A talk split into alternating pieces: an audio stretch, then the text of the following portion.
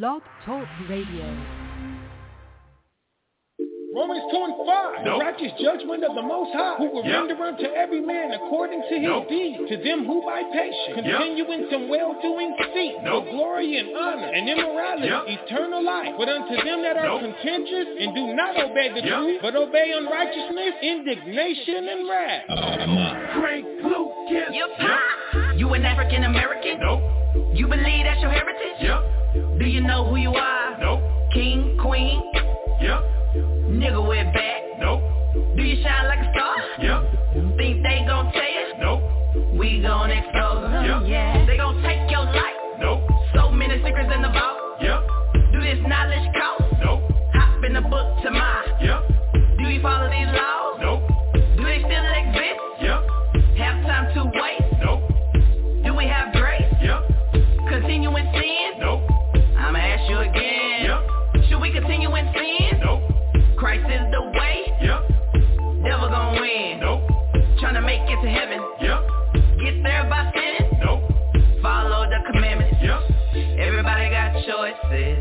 This walk, so I keep on trying. Everybody got choices. Choose the right path, and nothing can stop us.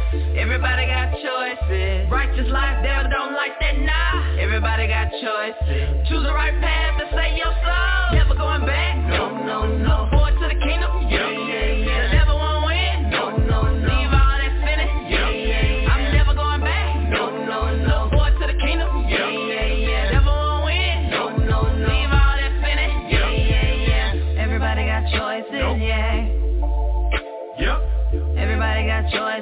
Yeah.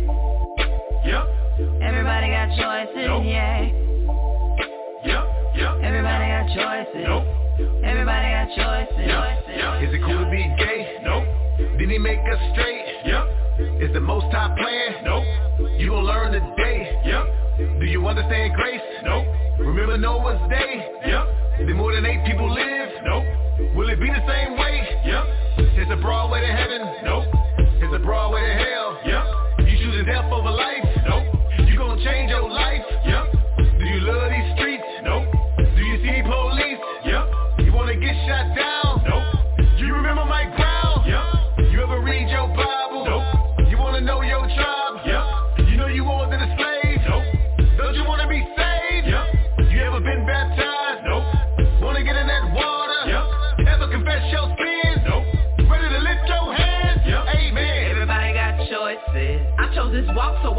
Trying. Everybody got choices. Choose the right path, and nothing can stop us.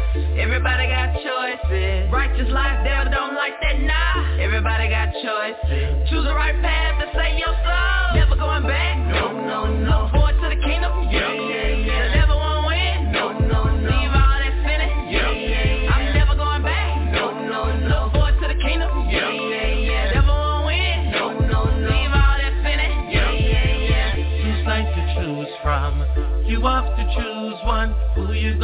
Choose the most? I heard Satan to choose. Sides to choose from. You have to choose one. Who you gonna choose? Who you gonna choose? Should I live a simple life? Nope. Should I repent and be baptized? Yep. Will Amalek ever be nice? Nope. Was our Savior crucified? Yep. Does this world love the most high? Nope. Is the wicked gonna burn? Yep. Will we fall forever? Nope. Will we ever get our turn? Sides to choose from. You got to choose one. Who you gonna choose the most? I heard Satan to choose. Two sides to choose from. You got to choose one. Who you gonna choose? Who you gonna choose? Got to choose.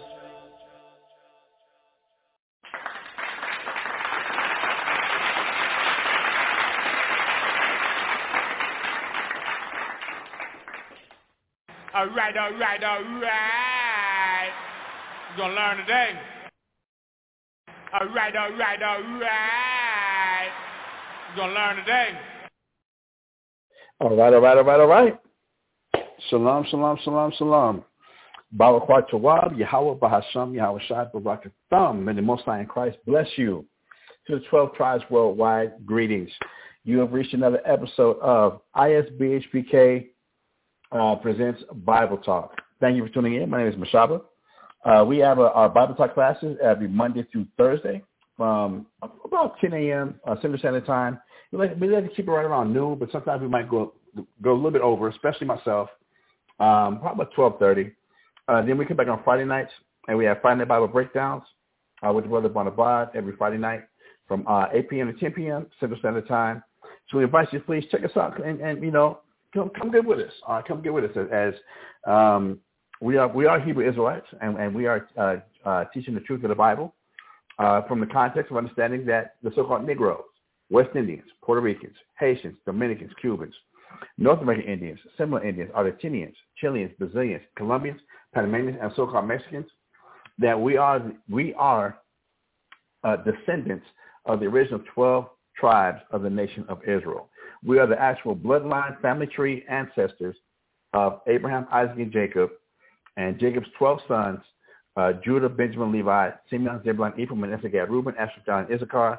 And we, can prove these things through history, through um, archaeology, through prophecies of the, of the Bible, that we are definitely the people of the book. All right, and that that um, in, in keeping with the, the history of the Bible, that as many times as our ancestors were, were led into captivity uh, because of our sins, that we were led in, into slavery because of our of our sinning and, and, and our going against God and not keeping the covenant, that we went into slavery and captivity many times, all right, many different times. You can just start in the book of Judges uh, to let you know that. And then we come back and we can see from, from Daniel and the rest of the Bible, the captivities from the Assyrians uh, through, and then after the Assyrians, the Babylonians, the Persian and Medes, uh, the Greeks, uh, oh, the, the Babylonians, the Persian and Medes, the Greeks, and then the Romans. Uh, and then eventually here now, uh, our current captivity here in North America, uh, under, under uh, the main captivity here in North America, but all over the world, that we've been scattered all over the world. So um, it's time for us to wake up. And we can see this taking place throughout, um, it's, it's, it's a historic um, events that are taking place that the nation of Israel is actually waking up and learning their identity and that we're coming back to, to, to who we are. So now we can repent. So now we can actually repent because, as Christ taught us, the kingdom of heaven is at hand. All right. So, as I said, ISBHPK Bible Talk has has um, our classes Monday through Thursday. Um, on Mondays, you got me. I'm your host on Mondays. You may have the brother Tazapaz, your host on Tuesdays with Tazapaz Tuesdays. I come back on Wednesdays, and then brother Tazapaz comes back on Thursdays with more information, and then uh, the brother Bonabad on Fridays. So we invite you to check us out. All right, we invite you to check us out being a part of the ISBHPK network of schools. Uh, we have school locations in San Antonio, in Houston, Texas, in Norfolk, Virginia, and also Rochester, New York. All right, our school in San Antonio is located at 4444 Walzem, Street number 201, San Antonio, Texas, 78218, being the address there. Um, and they have classes every Monday, Wednesday, and Friday from 7 p.m. to 10 p.m. And then they have a Sabbath class uh, every Saturday, Sunday at 10 a.m. Again, all these times are Central Standard Times. If you like to, uh, if you can't get to the class, the, um, all the classes also uh, you can view them live on YouTube at ISBHPK San, uh, San Antonio. All right. Um, again, every Monday, Wednesday, and Friday from 7 p.m. to 10 p.m. And then again on Saturday, starting at 10 a.m. Uh, for our school location in the, in the Houston area, is located at 231 FM Road 292, uh, Stafford, Texas 77477, uh, being the address there. And they also have classes every Monday, Wednesday, and also Friday. Um, and then uh, Saturday class or Saturday um, Saturday class. Um, I'm sorry, Saturday class uh, at 10 a.m. Uh, every Saturday. And you can view them live on YouTube as well at ISBHPK Houston uh, every Monday and Wednesday from 7 p.m. to 9 p.m. Central Standard Time, and then on Fridays from 6 p.m. to 8 a.m for school in Norfolk, Norfolk, Virginia. Located at 2610 Granby Street, Norfolk, Virginia, 23517 being the address there. They have classes uh, online. You can view them every Tuesday and Thursday on Facebook under the Israelite School of Biblical History and Practical Knowledge from 8 p.m. to 10 p.m. Eastern Standard Time. And then on Fridays, the YouTube channel ISBHPK Norfolk, uh, starting again from 8 p.m. to 10 p.m. And then Saturday, uh, uh, the Sabbath ceremony every Saturday starting at 12 noon Eastern Standard Time at ISBHPK Norfolk. Our school in Rochester, Rochester, New York, and was located at 1600 Lyell Avenue, Suite number 1A, Rochester, New York, 14606, being the address there. You can view them online as well every Tuesday and Thursday on YouTube at ISBHPK Rochester from 7 p.m. to 9 p.m. Eastern Standard Time. And then uh, Sabbath, Sabbath uh, uh, ceremony uh, every Saturday starting at 10 a.m. So we invite you to check them out. For more information uh, for our schools uh, in Houston, Norfolk, and Rochester, we ask, we ask you to check out uh, isbhpk.com. That's isbhpk.com, uh, where you find links to Sweet Ambiance, to Chosen Creations, Israel, and Fringed Up, where you can um, decorate your, your, your house, yourself, a loved one, men, women, children, um, uh, with, with jewelry, with fragrances, with uh, garments, uh, you name it, uh, you can be taken care of. And when you support any of these businesses at isbhpk.com, you help support our, our schools in Norfolk, in Houston, and in Rochester. Uh, for our school here in San Antonio, we invite you to please check out, if you'd like to help out, and also um, help the, the, school here in San Antonio, check out Eastern Fragrances and On the Mark Moving uh, at Rolling Oaks Mall uh, on the first floor, in, uh, right in front of the Shoe Palace. You'll find Eastern Fragrances, which is in between the Great American Cookie Company and the elevators going up to the food court. We ask you please check them out. And you support Eastern Fragrances, you support the school here in San Antonio, as well as On the Mark Moving, a movie company. If you have any moving needs that you need uh, to be accomplished or taken care of, they can definitely take care of you right, with On the Mark Moving. So uh, contact the brothers there and the families either at the school or at the kiosk. They would definitely assist you and take care of you, all right? Um, let's see. Um, the only the other announcement I have is on Sundays, we do have a Hebrew class. On Sundays, we do have a Hebrew class that is at the EO Pure Therapy Event Center. All right, it's a Hebrew class from um, 4 4 p.m. to 6 p.m. They're at the mall at EO Pure Therapy. Um, and anybody who would like to learn the Paleo Ancient Hebrew is than welcome to come and join and join us. The classes are free. Again, from uh, 4 p.m. to 6 p.m. at EO Pure Therapy there at the mall. Uh, EO Pure Therapy is, is sponsored by EO Pure Therapy, which is located on the first floor of the mall in the JCPenney wing of the mall, um, across from the Icing Boutique, and directly diagonal from the H&M clothing store. Uh, we, uh, please check out EO Pure Therapy um, uh, for, for high quality, custom handmade skincare products. We actually check out uh, Pure, EO Pure Therapy at Rolling Oaks Mall. All right, brothers and sisters, uh, this is part of, the, of, of my show um, um, when I'm hosting. I'd like to um, uh, send up prayers uh, for, for, brothers and sisters across the country whose names I've gotten that might need a little bit of extra prayer um, for some of the afflictions, some things they might be going through. Christ did uh, remind us, the Lord and Savior, Jesus Christ did remind us to pray constantly, all right, uh, pray without ceasing. And then Peter even reminded us that the eyes of the Lord God are over the righteous, and his ears are open to their prayers. But the face of the Lord is against them that do evil. So we understand that the Lord hears the, the prayers of the righteous. So as we go through this uh, this prayer list, I ask that you on your own, in your own private time, in your closets, when you send up prayers um, uh, to the Father, please add the following names to your prayer list as well. All right?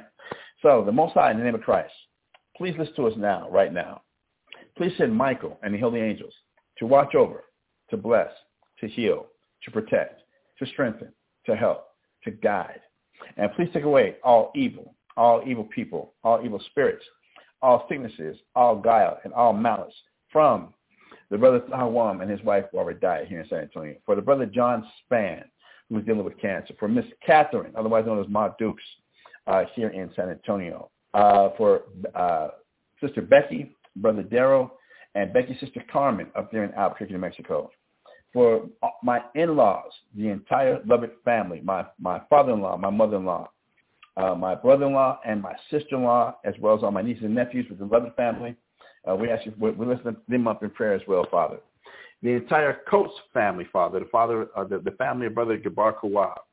Um, send the prayers, Father, for the brother Kazaki and his family, and his wife Shwashana. Uh, send a prayers, Father, for Sister Anagashia, uh, and for Brother Tahawam in Houston, for the brother um, uh, Juliet Tahawam here in San Antonio, otherwise known as West Beverly, Father. We ask you, Father, for the sister Ayana, the wife of brother Warner Iyer, Ayana but uh, Banyamian. Father, we have some special needs children that we're raising up to you. Um, the daughter of Brother Tazapa and uh, his wife Arkaya, um, who we call uh, uh, Little Cece. Um, the daughter of Gabar Kawa and Anagashia, Aisha and the daughter of Brother Barnabat and his wife Kadashaya, uh, Aliyah. I ask you, Father, for the brother Tazapa and his family, and particularly for his son Rapa, as they're going little things, some things right now. We continue to ask, ask you, Father, for the brother Quadash Gabar here in San Antonio, and for the brother Yanawatan up in Albuquerque, uh, for the brother uh, Gabar out there in Florida and his wife, for the brother Sham Quadash and his wife Mariah, uh, also out there in Florida, for the sister Ruthie Mae Johnson, who is the mother-in-law uh, to Brother Gabar out there in Florida. Father, we, we raise up to you Sister Quada Shaya, again, the wife of Brother Bonabad. We also raise up to you, Father, uh, Pat Washington, the mother of Brother L.V. We ask you, Father, for the brother uh, uh, Sean Stark, for the sister Sylvia Khan, uh, for for our brother, um, the, the son of, of uh, Gabar Kawal, uh, Shapar. And Father, we ask also that you continue to please watch over, bless, and heal, and be with brother Yama, who currently right now is in Lubbock, Father. We ask you all these names in the Lord, in the name of our Lord and Savior Jesus Christ, um, Bahasham Yahushai, and we thank you always. The Wallatham Yad, Amen. All right, brothers and sisters. So uh, that you know that's pretty much for the introductions.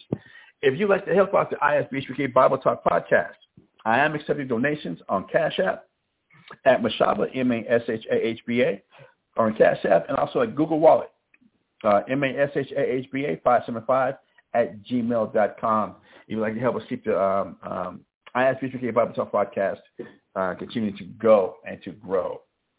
So with that, brothers and sisters, thank you for tuning in once again. Um, as we come into today, today being uh, Wednesday, let me catch up on my notes here. Uh, today being Wednesday, I forget what, what today's actual date is. It's July, wow, it's getting late in the month, late in the year. It is July, let me pull it up here. Um, hold up, got some text in.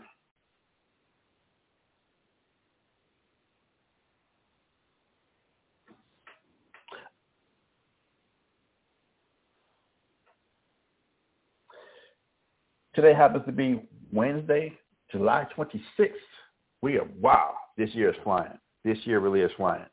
Um, as we go into the class today, uh, my, my Wednesday class, uh, I'm going to continue from the class that we started on that uh, we started a long time ago that we are going over on Wednesday.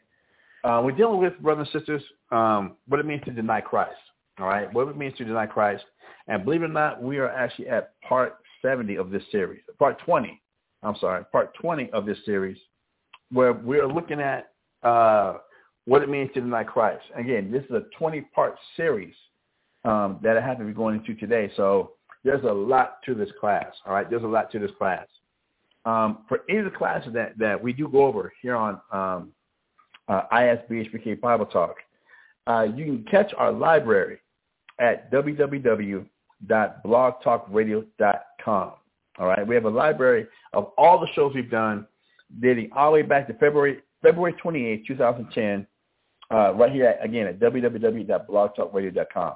When you come to www.blogtalkradio.com, uh, go to the search box and put in the name Mashaba, M-A-S-H-A-H-B-A, and our, our, library of episodes will come up, all right, and, and, and, you, and they're all there, starting from the latest, going all the way back to the, uh, uh, to, to, the, the very first one that we did in, in, in that uh, chronological order. Uh, and you can catch it with any part of the, of the series that I might have done, any part of the series that um, uh, done, that Bonabata has done. Uh, I mean, it's going all the way back to the shows that Kawakab did, shows that the brother Karash did, shows that uh, brother Yashar Allah did, going all the way back. So if there's anything you might have missed or want to catch up on, uh, we invite you to please check it out there at www.blogtalkradio.com.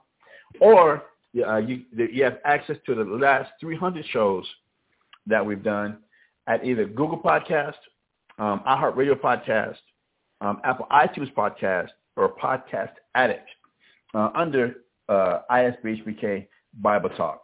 And you'll be, uh, be able to keep up with and, and go back and review any of the shows that we've done, any of the class that, we, that we're going over, and in the series that we're covering, that you might be able to uh, catch up with any of these that we're going over, okay?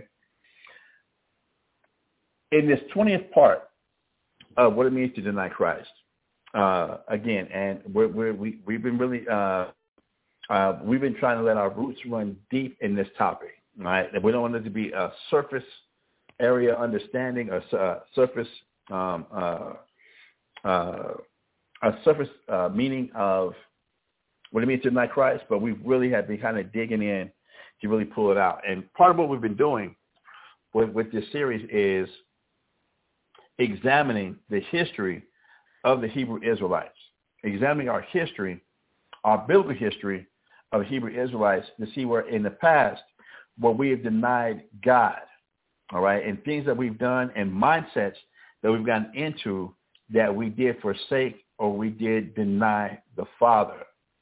And that now coming back here in, in the present time, that now understanding that Christ died for the nation of Israel, for uh, and is, is that mediator and, and, and the intercession between us and the Father, that we want to make sure that we're not getting to a place where we're denying Christ himself, all right, by examining some of the mentalities and some of the mindsets that our ancestors have um, have carried, uh, some of the actions and and and, and the uh, our past that our fore our foreparents did in forsaking God and denying God.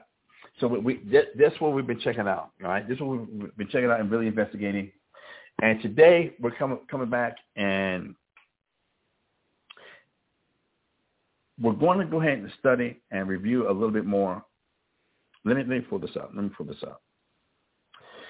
The title of the class is To Deny Christ, Part 20. And it says, all these things do the Gentiles seek. All right. Um, and that's the part of the, the, the, the, series that we're going to really try to, and get some depth, hopefully some understanding, and sh- share some information with with brothers and sisters that we might be able to, if if if our minds are going a little bit off, uh, going a little bit astray, that these classes are designed to help us get back on the right path. All right, it's not designed to condemn. It's not designed to to to make a person just feel like it's worthless but to get us back on the right track, all right, uh, that we might understand that repentance, that we might understand that uh, that there's things we got to change about ourselves and, and preparing for the kingdom of heaven and preparing for God's will to be done on earth as it is in heaven, as we deal with the Lord's Prayer. So with that, brothers and sisters, um, let's go ahead and go to, let me see this. Let me take a look at this. The class we did on Monday, brothers and sisters, one of the last uh, scriptures that we that we finished with was Philippians chapter 3 and verse 18. And what we're being reminded of, knowing that things written aforetime were written for our learning, is that many walk contrary. As I have often told you, uh, told you. Well, let me read the King James version. Uh, that many walk, of whom I have told you often, and I'll tell you even weeping, that they are the enemies of the cross of Christ. And we we, we kind of went into that kind of kind of um, we, we went into some details about how a person makes himself the enemy of the cross of Christ. Not just the enemy of Christ, but becoming an enemy of the cross of Christ and what that really means. How if a person doesn't want to take up uh, there's certain burdens and there's going to be certain things that that as his disciples or as his students um, there's going to be certain uncomforts. Uh, there's going to be certain inconveniences that we're going to have to face, the same way Christ had to face it and, and deal with it, and that many people don't want to deal with bearing that cross. Many people don't want to deal with being uncomfortable or the inconveniences of what it means to actually follow Christ uh, through the scriptures, and as the scripture says, and they're enemies of that, that they make themselves the enemies of the cross of Christ. Uh, so we covered that on Monday. So I invite you to please, please check that, uh, check those classes out. Um, if you need uh, um, need to catch up on it, or if you need, you need a refresher, Um, that, that was that would be to deny Christ, part 19. All right, to deny Christ, part 19. So as we're coming to uh, part 20, again, I keep keep repeating myself, trying to get my, my, all my words and thoughts together. As we're dealing now with part 20 of Deny Christ, the things that the Gentiles do, the things that the Gentiles seek after. All right, and that's part of a quote uh, of Christ from Matthew chapter 6, verse 32. All right, so please join me in going to the book of Matthew chapter 6 and verse 32. Excuse me. And it reads, uh, Matthew chapter 6, verse 32, and yes, uh, right now I'm reading from the King James Version. It says, For after all these things do the Gentiles seek. For your heavenly Father knoweth that you have need of all these things. All right, so this is a reminder from Christ. And if you remember, this, what Christ is telling us right here is right after he told us how to pray, where we get the Lord's Prayer from. All right, from Matthew chapter 6, verse 9 through 11, he gives us the Lord's Prayer. And he goes into some details about the Lord's Prayer. And we're going to cover some of that. We're going to cover some of that. Uh, what are some of the things that the Gentiles do or the Gentiles seek that would have us to deny Christ? Our, is our mentality or our minds having the same thought process that Gentiles are seeking after or looking for? To now that will cause us to be denying Christ and become enemies of the cross of Christ. That we're not going to bear that cross. I'm not going to bear that burden. I'm not going to go through that inconvenience. I'm not going to go through that that that uncomfortableness. I'm not going to deal with that. And I'm going to look at I'm going to look at things the way the Gentiles look at things. All right. We want we this is what I'm trying to bring to our consciousness right now. This is what I'm trying to bring to our our outlook how I'm looking how, how we should be looking at things right now as Hebrew Israelites. All right. Uh, we're going to follow this up with going to Luke chapter 12. All right. We're going to follow this up with Luke chapter 12, which is essentially going to say the same thing, but we have the four gospels for a reason. We have Matthew, Mark, Luke, and John that each of them witnessed, were eyewitnesses. Well, not each of them, because Mark was actually a, a, a, a student of, of, of, Peter, and he also did some travels with Paul. Uh, and Mark was there to record a lot of the histories that Peter told him about things that happened and what was going on. So that's where we get the book of Mark from. Uh, but we have the four perspectives from Matthew, Mark, Luke, and John to help us give a fuller picture of all the events that was going on.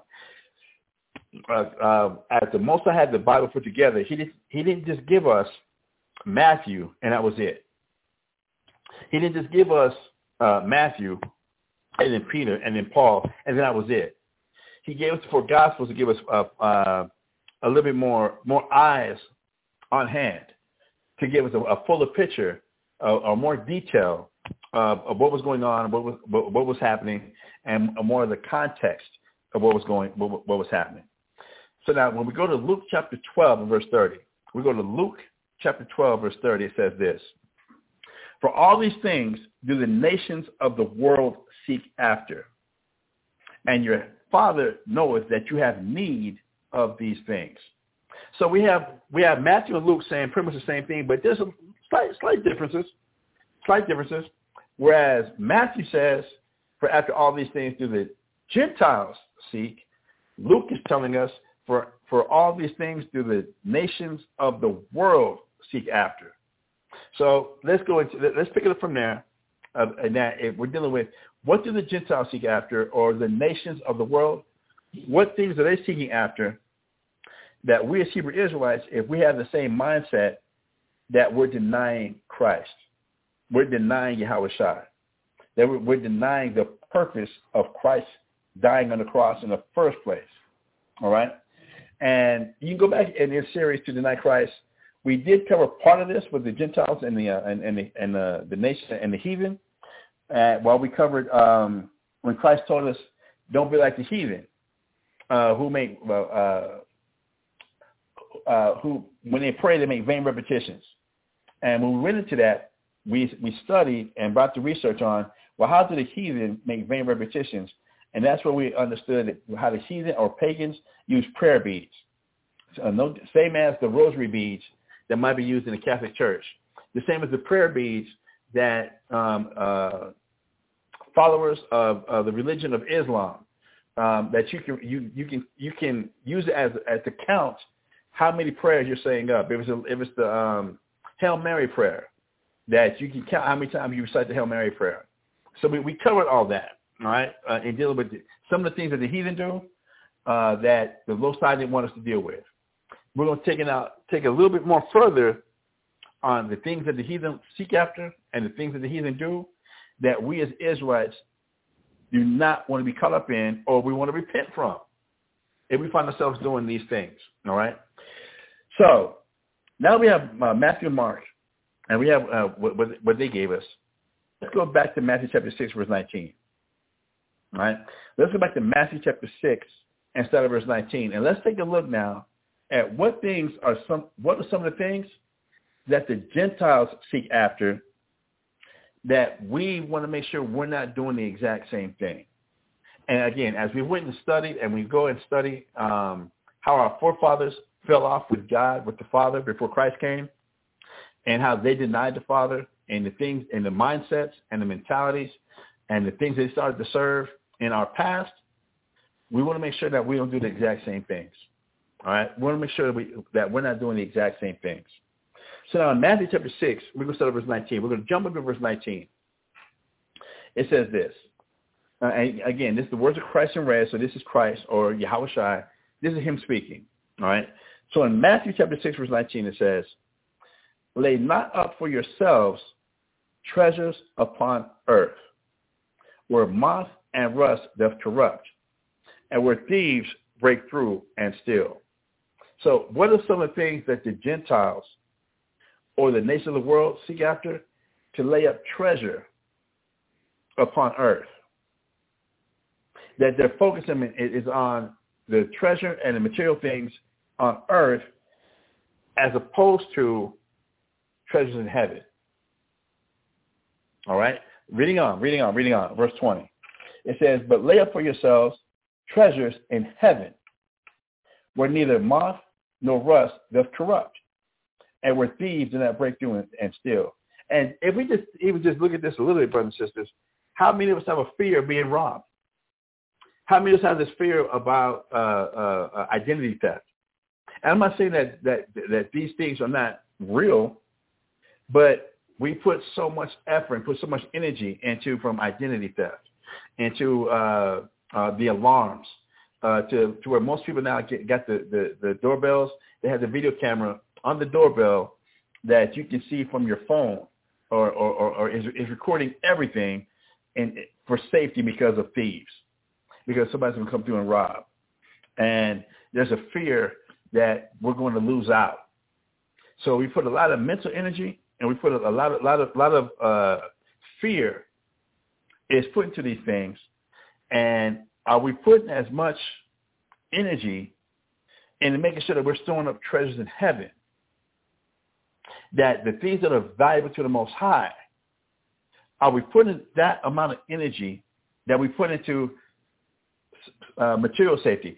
Many people have, walk around with a concealed carry uh, uh, permit. That yes, I'm gonna carry. Uh, I'm a, I'm a, what's it, the Second Amendment uh, uh, of the Constitution, the right to bear arms to protect myself, protect my family, to protect anybody from robbing from me.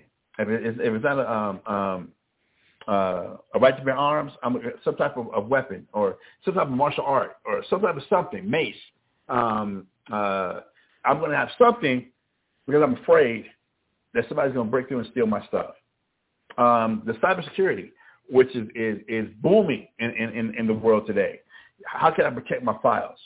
How can I protect my digital files, my digital footprint, my, my Bitcoin, my, my money, or what have you?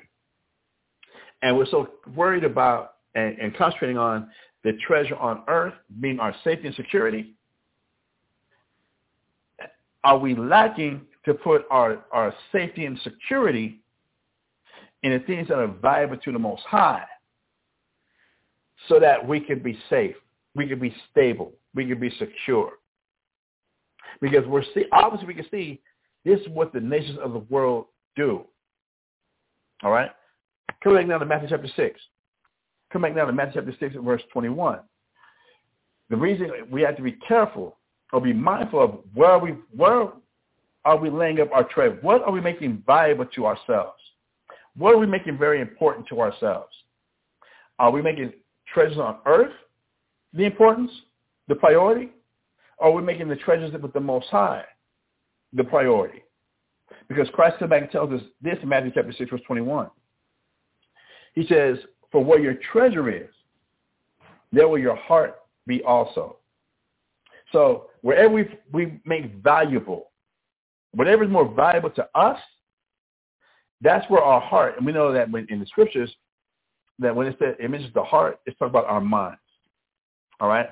So where our treasure is, there will our minds be also. And one of the uh, hip hop songs, if y'all remember from back in the the '90s, I guess, was um, uh, Snoop Dogg's "I got my mind on my money and my money on my mind." That okay, obviously you got your treasure in earth, and it's not in heaven. That your mind is your mind's going to be on what you find more valuable. So if we're giving our minds over to, the fear, and brothers and sisters, we, we we've covered this fear aspect going all the way back to when we first came out of Egypt and dealing with the series on denial and denying Christ, how the cost of living back in Egypt was affected after Moses came and gave us the, the, the knowledge of salvation, how the cost of living was affected. And the, um, uh, how, with the cost of living being affected, how Pharaoh used that as a tactic to get our minds off of thinking about the Father and thinking about how we're going to keep up with our tasks, how we're going to keep up with our daily tasks, how we're going to keep up with the cost of living for what was required back in ancient Egypt. And from that fear of how we're going to eat, how we're taken care of, then now we're going through all this. We know we got the knowledge of salvation coming from Moses. We believe Moses, but now our cost of living is being affected, and now the mind is more on fear, how we're going to take care of, how we're going to eat, well, my, our security. That was a tactic that was used against our foreparents out of our first deliverance back in Egypt. So we want to make sure that we're not letting this fear, this same type of fear, get us to where now our minds are on what we find valuable, which is what we're laying up here on earth, as opposed to are we giving the Most High what's valuable to him for our safety, for what we're going through.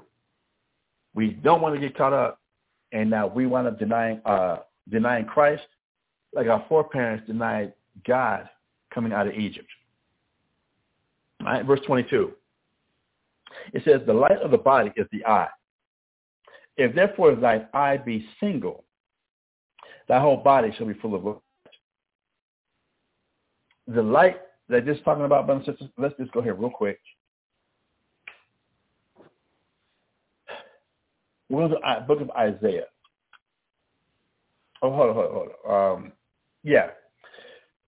We're going to look to the book of Isaiah just get a little reference to the light that it's talking about. Isaiah chapter 8 verse 20.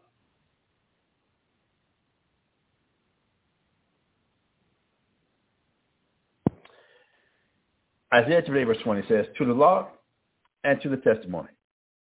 If they speak not according to this word, it is because there is no light in them.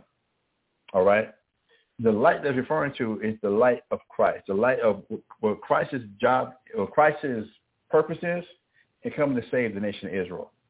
If our mind and our talk, our conversation is not to the law and to the testimony. The law is where we get the Old Testament from. Uh, the testimony is the testimony of all the prophets, including uh, uh, Matthew, Mark, Luke, John, those of the New Testament. If our conversation is not really based in, on the law and the testimony, and we're not speaking according to what the Bible talking about, from the history the Bible gives us, the context the Bible gives us, um, the things that happen, the prophecies that are taking place, if, if our minds are not, if we're not really talking about these things, it's because there's no light in us. We're not we're not considering thinking about what the Most High is trying to give us. We're not really thinking about our minds are not on how the Most High does things. Our minds are really in darkness. All right, our minds really are in darkness.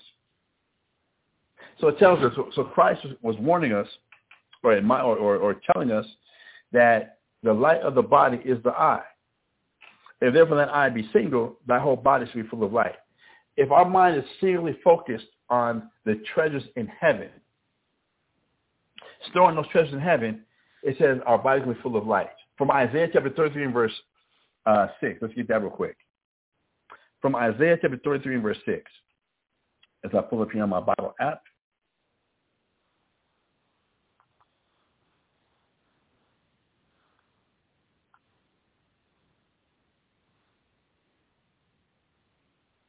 Where it says, and uh, I'm going to start at verse 5. Isaiah chapter 33 and verse 5. It says, the Lord is exalted. Again, I'm in the book of Isaiah chapter 33 verse 5. And it says, the Lord is exalted, for he dwelleth on high. He has filled Zion with judgment and righteousness. So here it's telling us the Most High has filled us, the children of Israel, the Mount Zion. He's filled us with his righteousness. We got his laws, his statutes, his commandments. He's given to us, the nation of Israel, what he feels is right, what he judges as being right or wrong. Not what the world judges right or wrong, but he's given to us, the children of Israel, his judgment, how he judges things on what he says, okay, this is right and this is wrong. For example, the LGBT, LGBTQ movement. In God's judgment, that is wrong. In God's judgment, that is not right. Uh, God gave us a dietary law. And God's judgment, any pork, crab, shrimp, or lobster is wrong. The right thing to eat would be um, uh, if it's from if it's from the um, uh, from the waters, the fish must have fins and scales. That is right in the eyes of God if, we, we're going to uh, eat seafood. If we're going to eat, uh, uh, eat animals, they must chew the cud and be cloven-footed. If that's what God says is right, and he gave all that righteousness and his judgment, his opinions to the nation of Israel. And then he says now in verse 6, Isaiah chapter 33 verse 6, and wisdom and knowledge shall be the stability of thy times, and strength of salvation. The fear of the Lord is his treasure. See, see, see we're kind of putting that together? So you treasures in heaven. And what's a treasure to the Most High? that we fear him. His wisdom. The, the wisdom and knowledge that we get from him is going to be our stability in our times. It's going to be the strength of our salvation. We want to make sure, again, that we're not getting caught up into treasures on earth like the Gentiles do, like the nations do. That we're looking for the treasures on earth now to be our stability. We look for the treasures on earth now to be our salvation. Where we're not using God's judgment or what God judges to be right or what God judges to be wrong because now our treasure, our minds is now focused on how the world does things as far as if you if you don't have this, you don't have stability. If you don't have this, you don't have security. And now our minds are there. As opposed to what treasures are we storing with the Most High? What treasures are we storing with God that's valuable to God and not valuable to how people of the world do things? All right. So now coming back to uh, uh, Matthew chapter 6. All right. Coming back now to Matthew chapter 6 and verse 22, it says, the light of the body is the eye. If therefore thine eye be single, mean our eye is focused on what the Most High finds to be a treasure. He says that whole body should be full of light. We'll have stability. We're going to be taken care of. We're going to be okay. But verse 23 now. But if that eye be evil. Now, again, mind you, let's keep it in context of how he's talking about treasures in heaven and the treasures with the most, and treasures on earth and treasures in heaven. To have treasures in heaven, that's our eye being full of light to focus on treasures on earth, verse 23, but if thine eye be evil, thy whole body shall be full of darkness. If therefore the light that is in thee be darkness, meaning my focus, what I'm singly focused on is dark. I'm only focused on treasures on earth to be my stability, treasures on earth to be my salvation. And that's what a person has their mind singly focused on. Your eyes full of darkness. Our eyes now full of darkness. Real quick on that darkness part. Let me finish verse 23. Matthew chapter 6, verse 23. But if thine eye be evil, thy whole body shall be full of darkness. If therefore the light that is in thee be darkness, how great is that darkness? Let me find the scripture real quick, brothers and sisters. Let me find the scripture real quick. Um,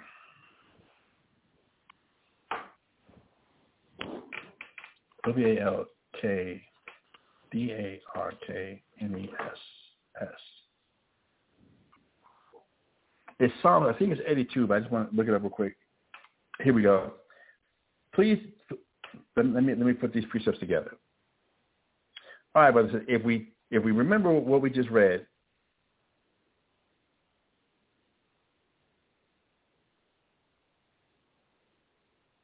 um, who?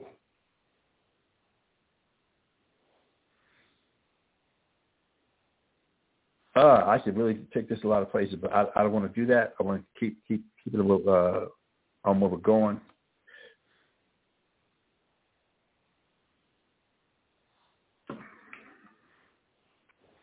All right, please. Um, I'm, gonna read uh, some, um, uh, Matthew. I'm sorry. Forgive me, brothers. Please forgive me.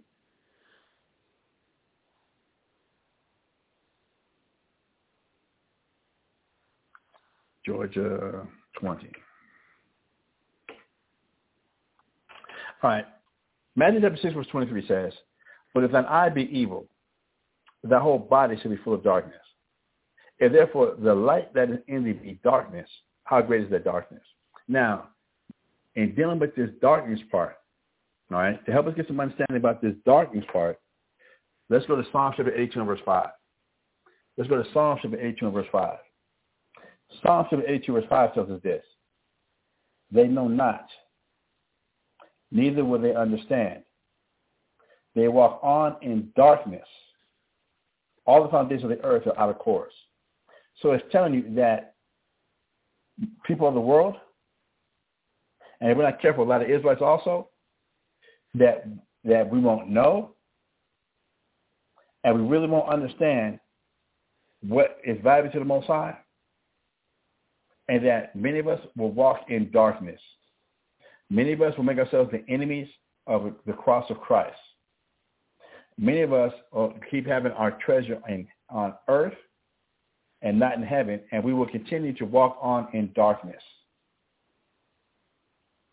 Right? We got to make sure we have our priorities in the right place. If we want the Most High and Christ to be our salvation. If we want Christ and the Most High to keep us stable, we got to make sure that we have the right priorities.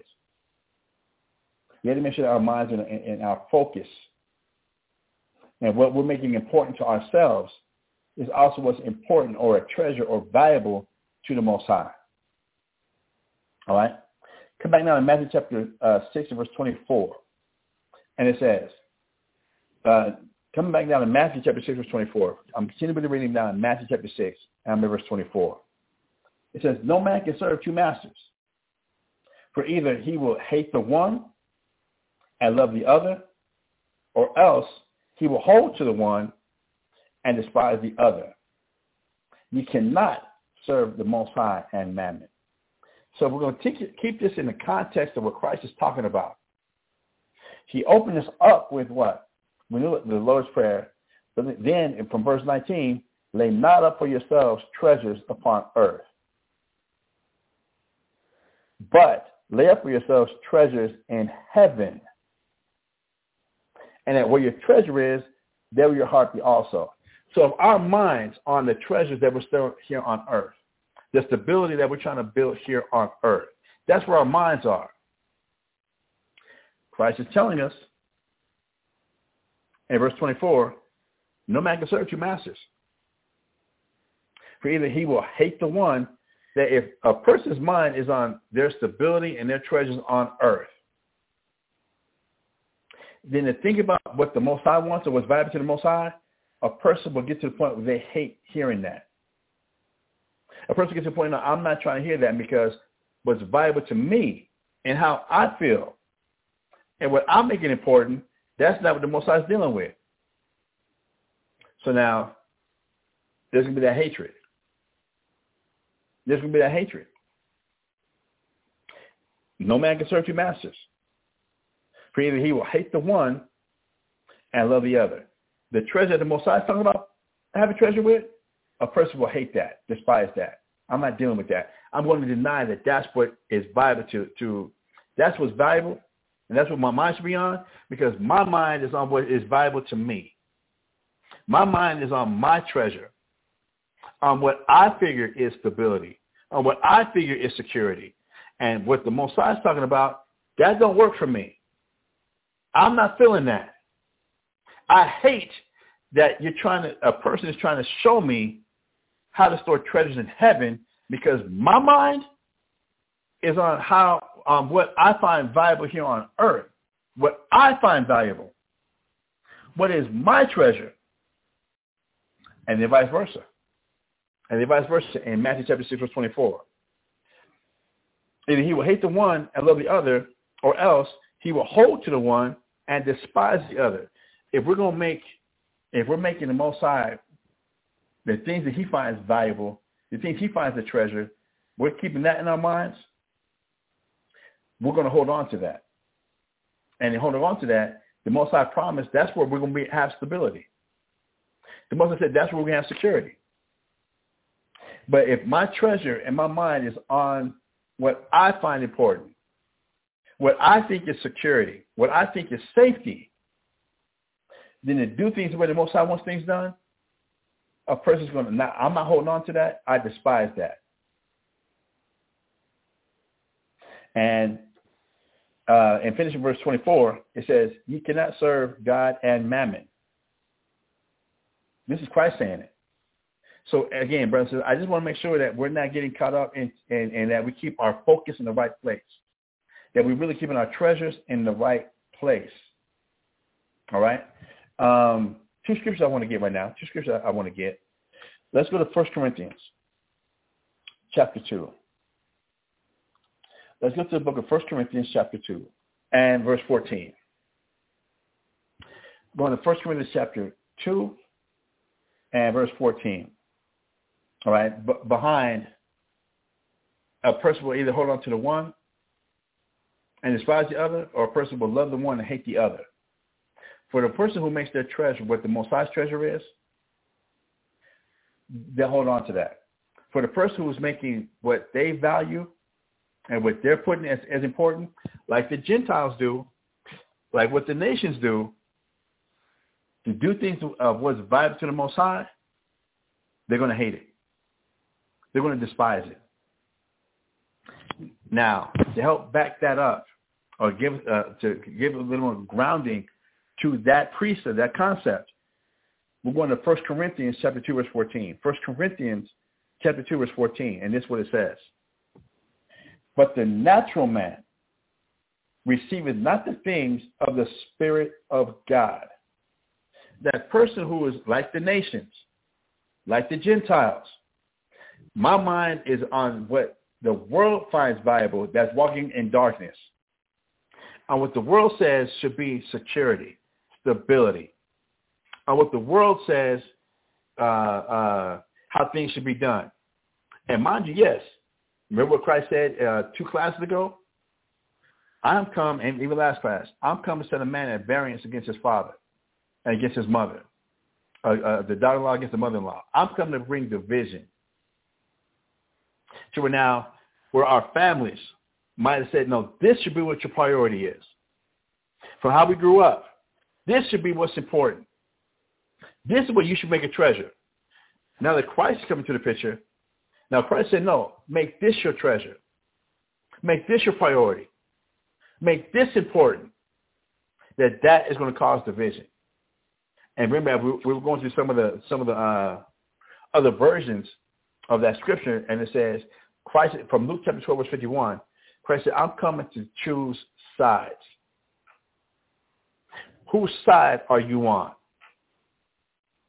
So when we come back now and look at 1 Corinthians chapter 2, verse 14, reading it again, it says, But the natural man receiveth not the things of the Spirit of God. That person who was in his natural, uh, let's think about natural. Natural. This is how I grew up. This is me. That this is my nature. This is how I grew up. This is what I know. Okay. So when a person holds on to that and the traditions and the priorities and the values that they grew up with, that the natural man is not going to be able to receive the things of the Spirit of the Most High. Why? For they are foolishness unto him. To make your to make the things of the Most High valuable to a natural man, that's going to be foolish because the only way I can see safety, security, stability is by treasures on earth. The way the rest of the world does things. The way the rest of the world handles their business. I can't see to do it the way to, to make what God finds valuable a treasure. That's foolish. All right, First Corinthians two fourteen. Reading it again. But the natural man receiveth not the things of the Spirit of the Most High, for they are foolishness unto him. Neither can he know them because they are spiritually discerned.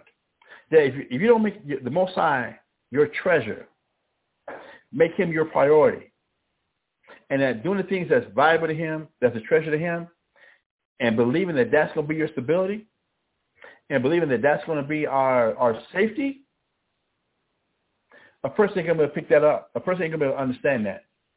It's going to be complete utter nonsense and foolishness to them.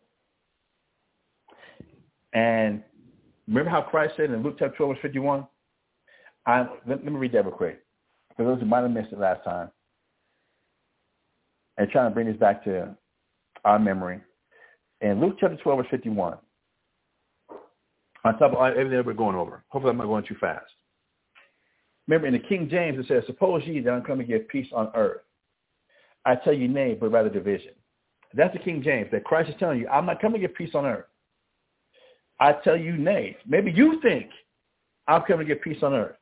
Christ, I tell you no, I'm telling you I'm not, but rather division. For henceforth there should be five in one house divided, three against two and two against three. Cool. And brother said we covered that on Monday. But now looking back again at some of the other versions of Luke chapter 12 verse 51. And it says, uh,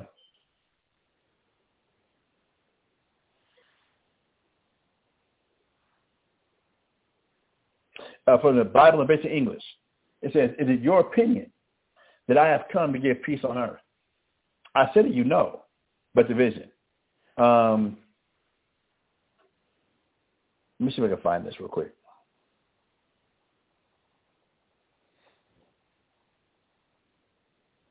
Here it is. In the, the common English version of the Bible, the common English version of the Bible uh, for, for Luke chapter 12, 51, it says, do you think that I came to bring peace to earth? No, indeed. I came to make people choose sides. All right? So if we're understanding Christ of the Bible and we believe in him as the scripture has said, what's he saying right here? And again, I'm, using the, the, Common English Version Bible to try and help get some understanding about this, bring some more light to this. Do you think that I came to bring peace to earth? No, indeed. I came to make people choose sides. This is what Christ came to do. And if we're not careful, if we're not careful, what Christ finds important, what God finds important or finds the treasure, the natural man, the ones I'm gonna stay how I grew up. This is all I know. This is what I naturally are accustomed to. I'm gonna hold on to that. That person is not gonna be able to receive the things that are important to the Most High, the things that are important to Christ. Now, coming back to 1 Corinthians chapter 2, verse 14. Coming back to 1 Corinthians chapter 2, verse 14. It says, but the natural man receiveth not the things of the Spirit of God, for they are foolishness unto him. Neither can he know them because they are spiritually discerned. Now, brothers and sisters, we've been over this before, but just as, as a reminder, when we go to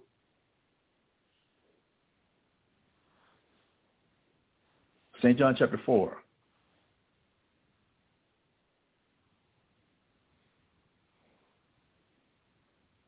and verse 23. When we come to St. John chapter 4, verse 23, again, the words of Christ speaking. This is Christ speaking to us again. He says, but the hour cometh, and now is, when the true worshipers shall worship the Father in spirit and in truth. For the Father seeketh such to worship him. If I think, if a person believes that they can hold on to what they know naturally, they're going to still hold on to the values and the treasures of what people in the world have made valuable and the treasure of what safety is supposed to be or what security is going to be. There's no way they can ever that those people can ever be true worshipers of the Most High. And who is the Most High looking to worship Him? He's looking for the true worshipers to worship Him, according to St. John chapter 4, verse 23. But the hour cometh and now is, when the true worshipers shall worship the Father in spirit and in truth, for the Father seeketh such to, that's to, to worship him. Where a person is going to make their treasure and their priorities either what they have here on earth or what's important and valuable to the Most High. And yes, Christ said, I'm coming to have a person choose sides. To have people choose sides. Are you going to choose what you find valuable what your family and what the world finds valuable, what they say is security and safety, or you're going to choose the side of what the Most High says is valuable, security and safety. Up the water, babe. Thank you. Got some matcha. You got some matcha. What side are we going to pick? And yes, it's getting to that point. This is why, remember, Christ's whole message, his the first lesson he taught when he started his ministry was what? Repent, for the kingdom of heaven is at hand if we didn't know what God's treasures are, we didn't know what God's priorities are, now it's been revealed to us, what are we going to choose? Whose side are we going to choose? All right? Coming back now to, going back now, coming back now to uh, Matthew chapter 6, verse 24 now. I'm going to read that again. I'm hoping now it, uh, we've got some light and, and, and can help us uh, understand more what Christ is talking about when he says this now, okay? So in Matthew chapter 6, verse 24, again, Christ speaking, no man can serve two masters. For either he will hate the one and love the other, or else he will hold to the one and despise the other. You cannot serve God and mammon. It cannot be done, brothers and sisters. And yes, Christ is telling you, he's coming. What side are you going to choose? We, just like, didn't Moses tell our foreparents the same thing in, in, in the wilderness when we came out of Egypt? Choose you this day, life or death. Choose if you're going to serve the Most High, you can serve yourselves. One of the, the, you know, my, my opening music that I use now is from the sister Yapa, Yapa Q and the brother Karatazar, Choices. Everybody's got choices. We all have choices in who and what we're going to do and who and what we're going to follow. We have a choice of what we're going to make a priority and viable and what we're not going to make a priority and viable. We all have choices. So what choice are we going to are we going to choose? In Matthew chapter 6, now verse 25. Reading on with, reading on with Matthew chapter 6, verse 25. It says, uh, first it, it's a warning of not to be anxious, not to be fearful, not to be nervous. the way the people of the world, the nations, the people who don't know God, the way they would be. All right? So now in Matthew chapter 6, verse 25, reading on, it says, Therefore I say unto you, take no thought for your life, what you shall eat, or what you shall drink, nor yet for your body, what you shall put on. Is not life, is not the life more than meat, and the body than raiment? Why? Because these are the things that the nations seek after. These are things that the heathen seek after. That Christ has already told us, don't follow after them. Don't be like them. Verse 26. Behold, the fowls of the air, for they sow, uh, for they sow not, neither do they reap. And you know what it means to sow means actually go and plant seed, right? Actually go and plant crops. He says, the fowls of the air, for they sow not. They're not out there on a tractor or back there behind a, a, a donkey or, or, or a, a, mule or, or, or an ox, actually plowing up the fields and then uh, going out there and and and, and uh, uh, planting the seeds and then come back and, and, covering the seeds and come back and watering them and then come back putting the plastic over them and trying to keep the, the, the, the weeds out. Birds don't do that. And then when the harvest is finally uh, up and full, uh, they come back, back through again with the tractors and they go and pluck all the vegetables, all the fruit that is supposed to be off the tree. Birds don't do that. He says, therefore I say unto you, take no thought for your life, what you shall eat or what you shall drink. Know yet for your body, what you should put on. Is not the life more than meat and the body than raiment? Behold the fowls of the air. Verse 20, 26. Behold the fowls of the air. For they sow not, neither do they reap, nor gather into barns. Yet your heavenly Father feedeth them. Are you not more? Are you not better than they?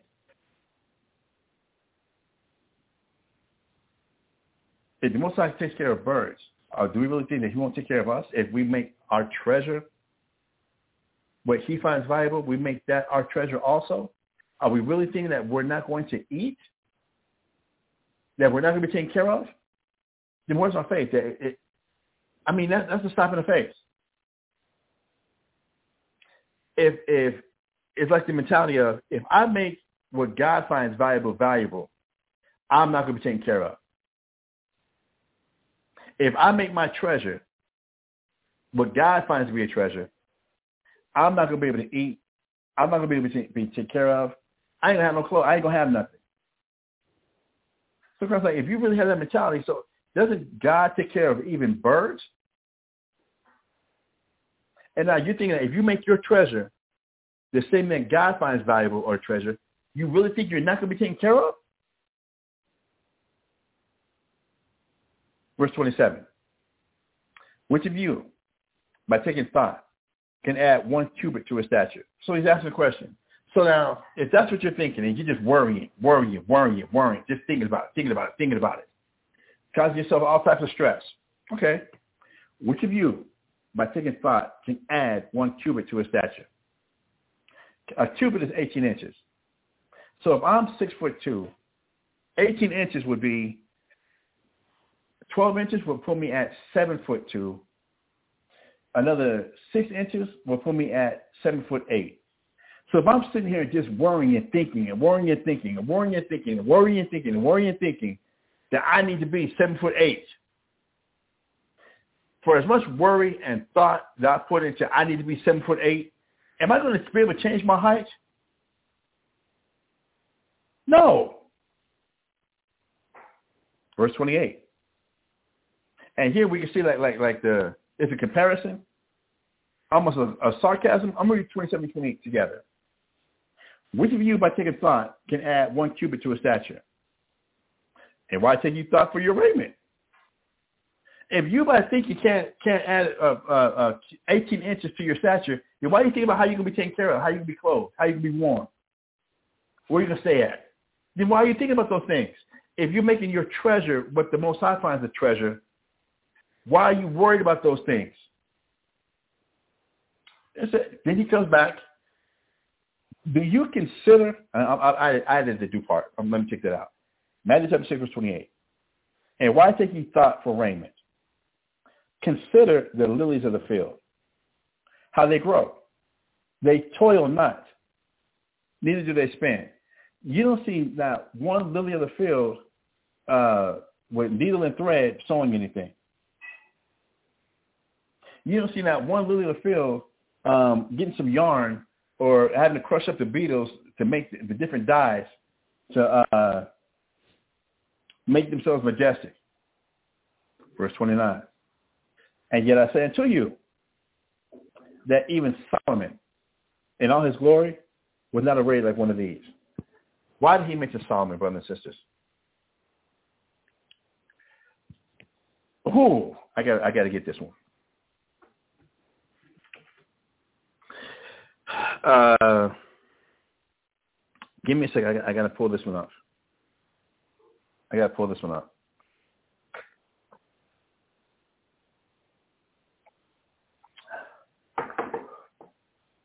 Um,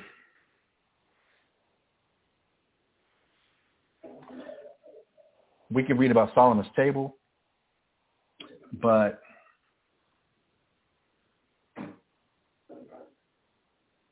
let me find that one. Let's get to the conversation of what God had with Solomon when he first, when Solomon was first made king. Um,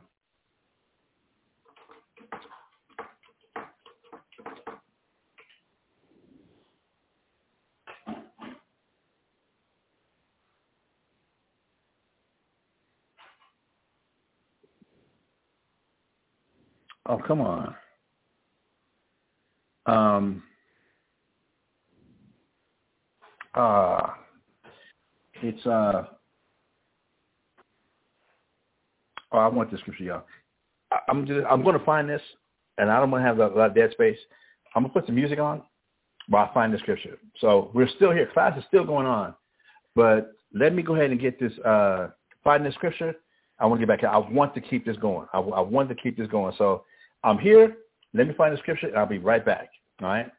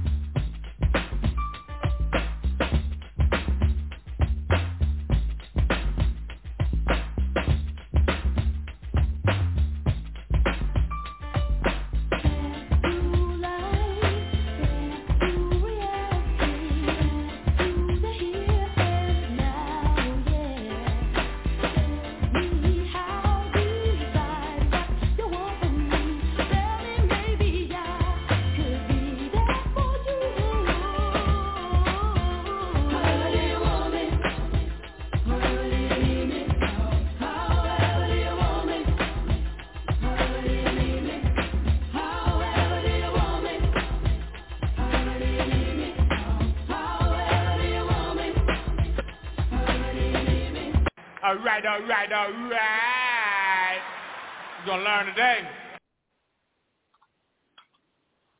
All right, all right, all right. You're to learn today. All right, brothers I found it. I found it. I found it. Yes, we are learning today. Right, we are learning today.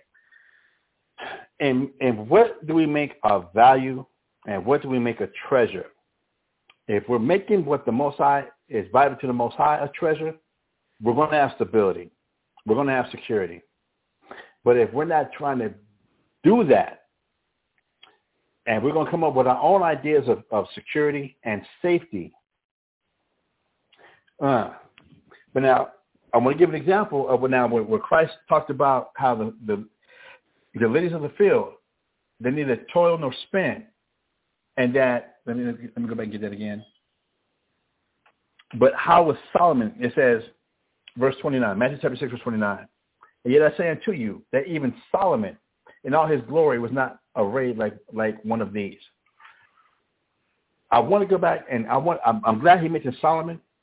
And yes, we, we, we can go into how much, how Solomon made silver to be like a rock in Israel. That Solomon was definitely the richest king uh, of the, of the nation of Israel that we ever had. Um, you can go back and read about the stories of Solomon. Solomon, it tells you about how Solomon in Josephus, and I, I, I didn't get this research together. I'm not going to go there, but in his glory, it tells you how Solomon, he had a, a, a chariot built out of gold and ivory, out of gold and ivory. And on the bottom of the chariot, it, it, he had written uh, Ahab, which means love. and that Solomon had had 12 of the of the biggest men, the most muscular men in Israel. That that was his his entourage, for, for lack of a better word.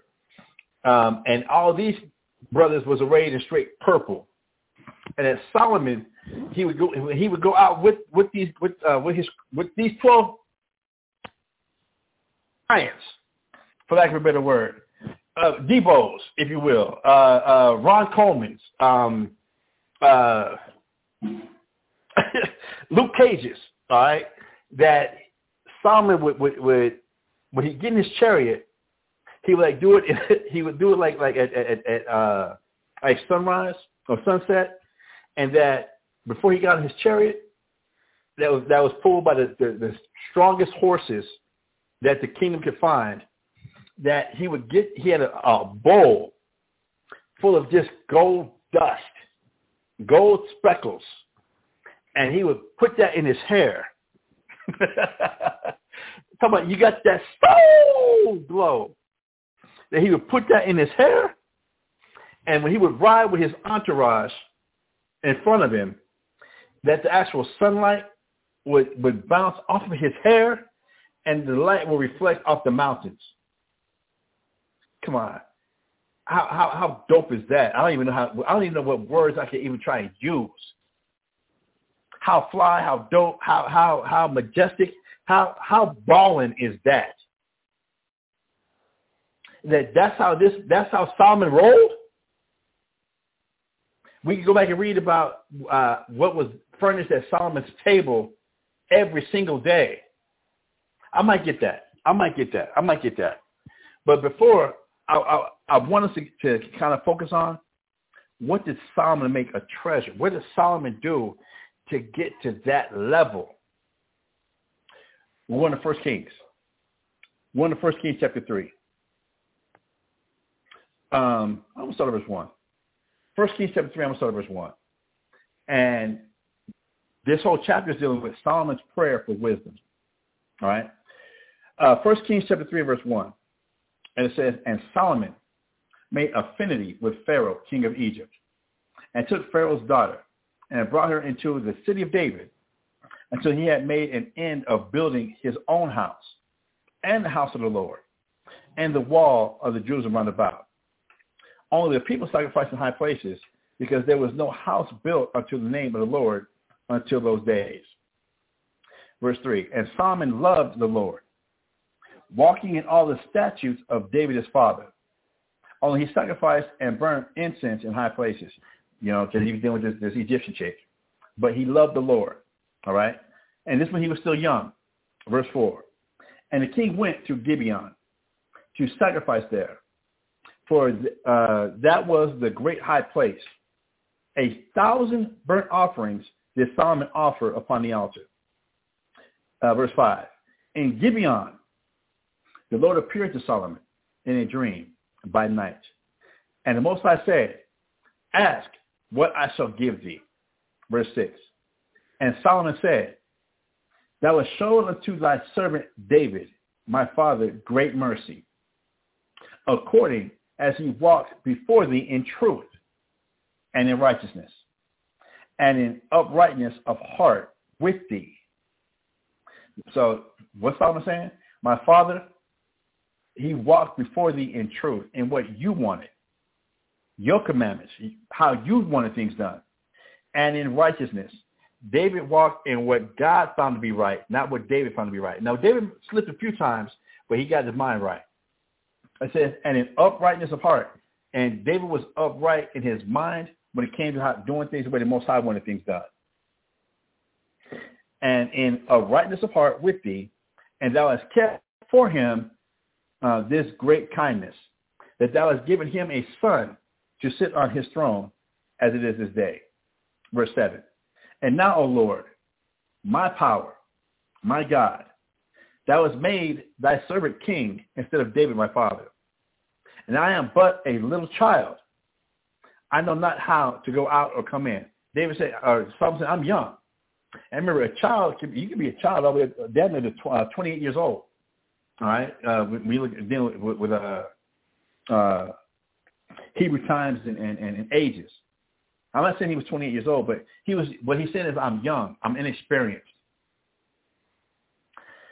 I don't know what I'm doing." You see how humble he is. You see how humble Solomon is. I'm humble. I don't know what I'm doing. Verse eight, and thy servant is in the midst of thy people, which thou hast chosen, a great people that cannot be numbered nor counted for multitude. Give therefore, verse 9, give therefore thy servant an understanding heart to judge thy people, that I may discern between good and bad. For who is able to judge this so great a people? So what, what's Solomon asking? Man, give me, give me understanding, an understanding heart, that I might judge, I might do your people right. You see what he said? Do thy people. I want to be able to do them right. I want to be able to discern between good and evil, good and bad.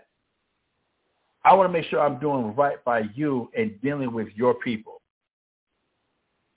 Check out verse 10. 1 Kings chapter 3, verse 10. And the speech pleased the Lord that Solomon had asked this thing. So what does Solomon make a priority right here? What God finds valuable. I, you, it's valuable to you, Father, that I do right by your people. So give me that mind so I might do right by your people. And that speech did what? Pleased the Lord. Verse 10, 1 Kings 3 and 10. That Solomon had asked this thing. Let's check this out, brothers and sisters. Verse 11. And the Most High said unto him, Because thou hast asked this thing, and hast not asked for thyself long life, neither has asked riches for thyself, nor ask the life of, of thine enemies, of thine enemies. Yeah, did y'all catch that? Yeah, I, I to emphasize that a little bit. Thou hast not asked a long life for thyself. Neither hast thou asked riches for thyself neither hast thou asked for the life of thine enemies. You see how most times is, is, is, is kind of reflecting on that? Like, you didn't ask for you, but has asked for thyself understanding to discern judgment. The thing only you wanted for you was how can I make sure I'm doing right by you, Father, and by the people? Verse 12. Behold, First Kings chapter 3, verse 12. Behold, I have done according to thy words. Lo, I have given thee a wise and an understanding heart, so that there was none like thee, there, there was none like thee before thee, neither after thee shall any arise like unto thee. Are y'all hearing this?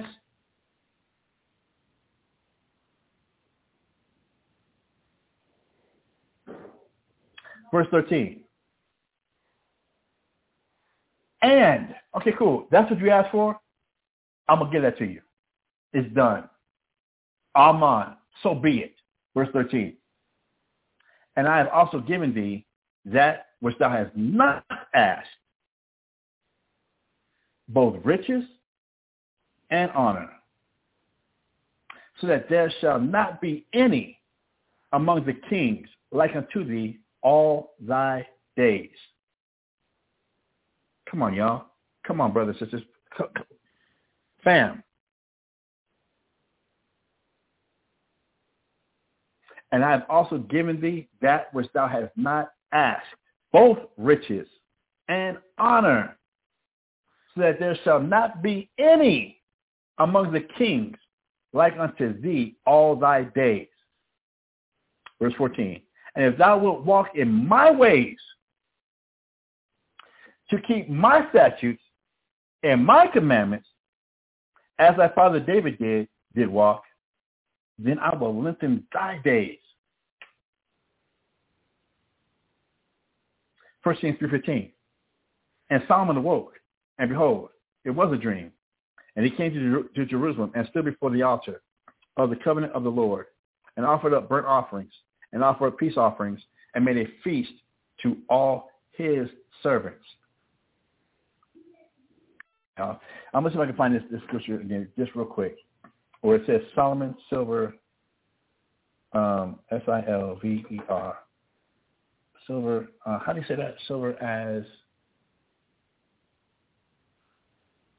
is it stone? S-T-O-N-E.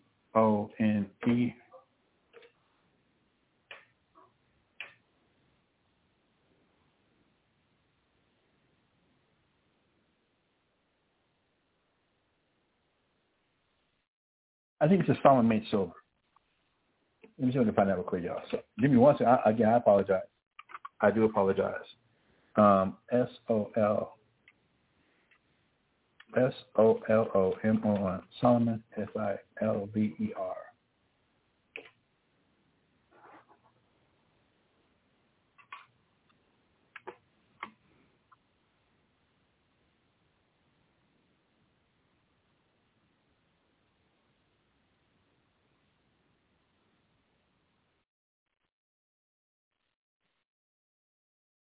I can't find the scripture right now, but it, it, it, the scripture says that Solomon made silver to be like a stone or like a rock in the streets that you wouldn't even think about silver. Um, let me just get this here. Second, Second Chronicles, Second Chronicles chapter uh, chapter nine. Second Chronicles chapter nine. Gonna start verse thirteen. Second Chronicles chapter nine. I'll start verse thirteen dealing with Solomon's wealth. And I'm sorry, Second Chronicles, chapter 9, verse 13. Now the weight of gold that came to Solomon in one year was 603 score and six talents of gold. You know we got to look this up. Uh, give me my commentary. John Gill, what you got to say here? Uh, see the chapter introduction. Come on, man. I'm, I'm trying to do something here.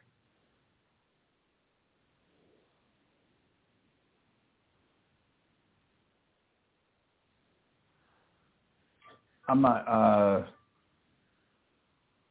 I've looked this up before. I'm, I ain't gonna do it now because it's gonna take too much time. I want to get to this.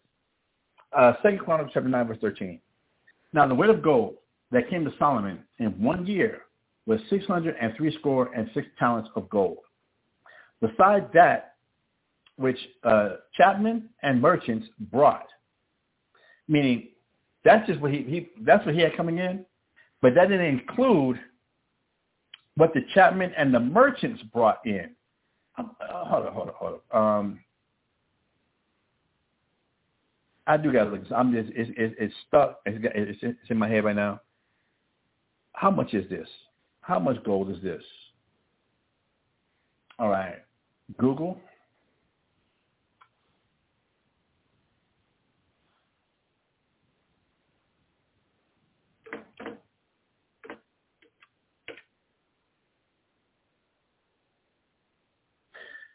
Whew, okay. Um, 666 talents of gold today. As of November 15, 2021, the value of 666 talents of gold today is uh, one billion. I'm sorry, one billion four hundred twenty-two million five hundred sixty-one thousand three hundred and two dollars in, uh, in U.S. dollars. All right. Uh, that was of November 15, 2021. As of September 29, 2022, it was one billion four hundred thirty-four million eight hundred fifty-seven thousand five hundred eighty-five dollars. Um,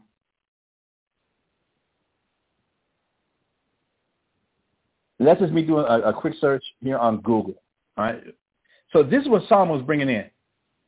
All right. This is what Solomon had, had, had coming in. We talk about the most out working with somebody. What did Solomon have to make his treasure first? Verse 14. Go back to 2 Chronicles chapter 9, verse 14.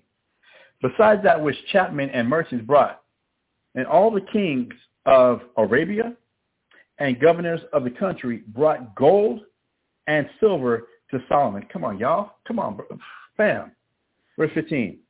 And King Solomon made 200 targets of beaten gold. 600 shekels of beaten gold went to one target.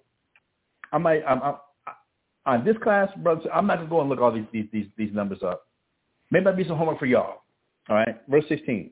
And 300 shekels made of beaten gold. 300 shekels of gold went to one shield. and the king put them in the house of the forest of Lebanon.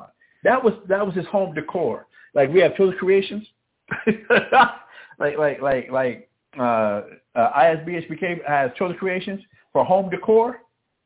Just for his house in Lebanon, Solomon had 200 shields, 300 shields of pure beaten gold, where 300 shekels of gold went to make one shield.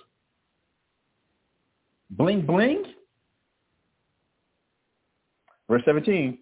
Moreover, the king made a great throne of ivory, overlaid it with pure gold. Come on, ivory, y'all, ivory.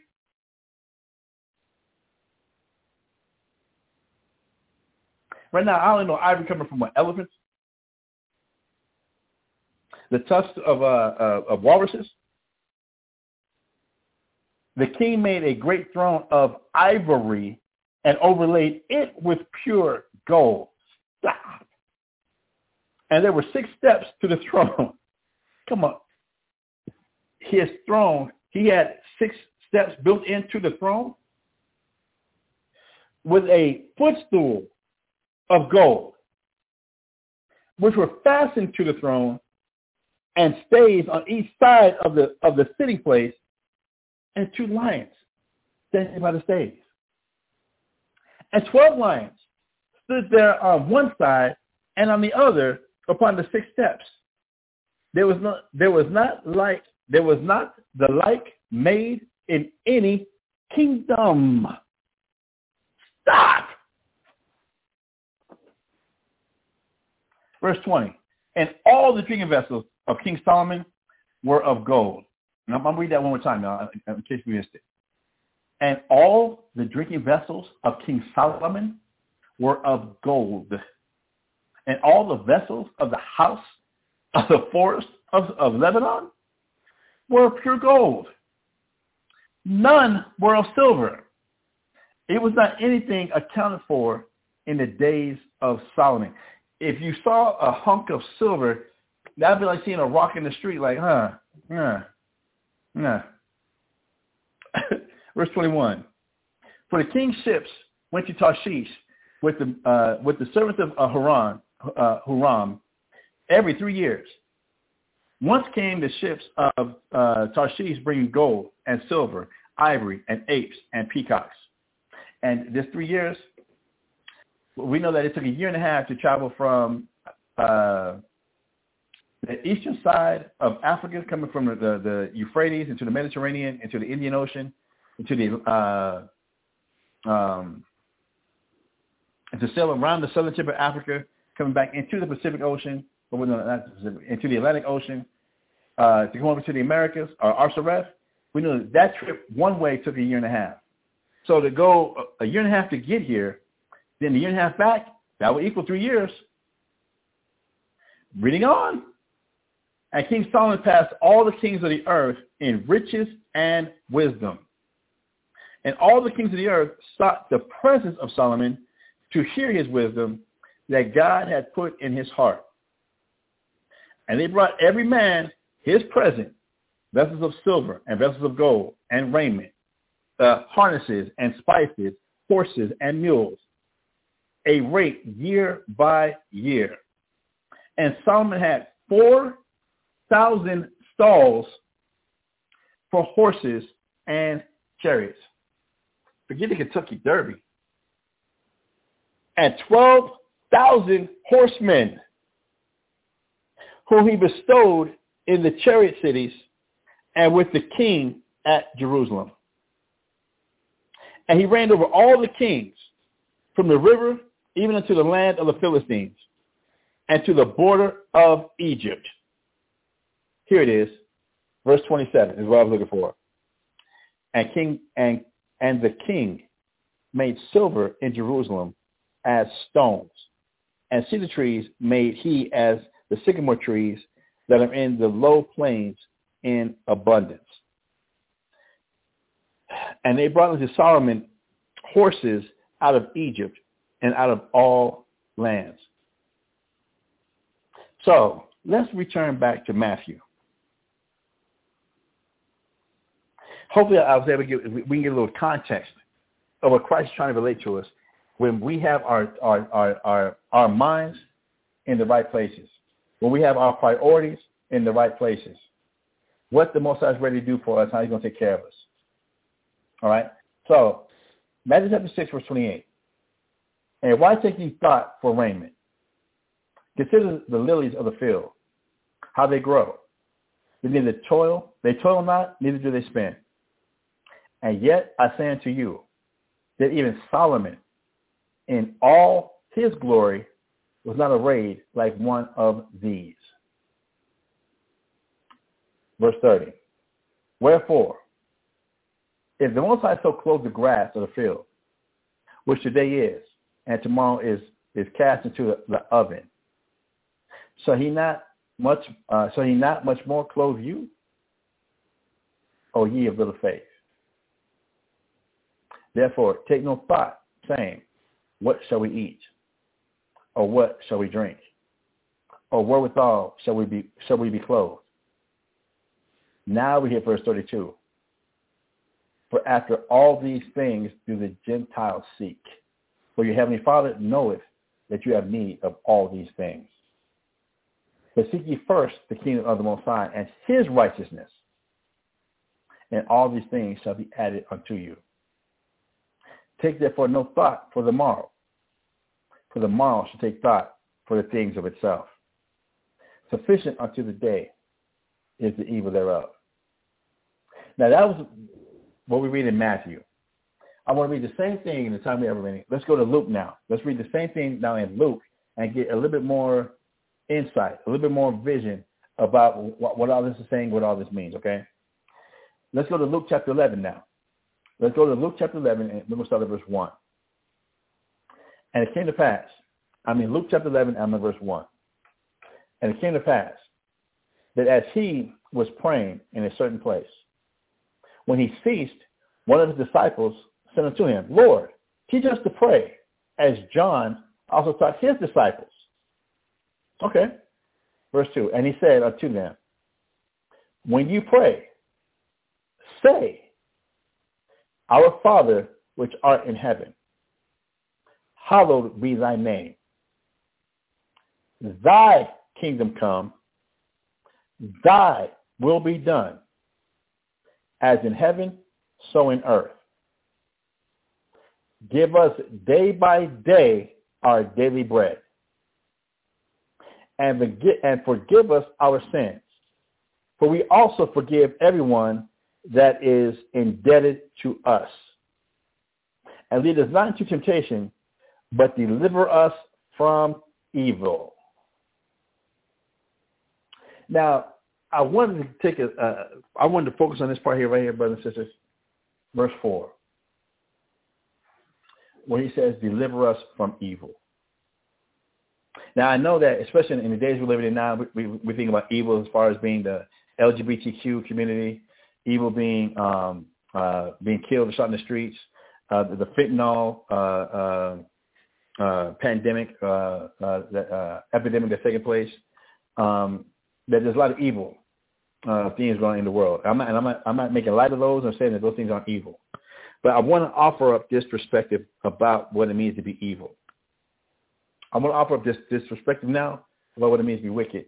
And I'm, I'm bringing this in and reflecting off of where are we making our treasure?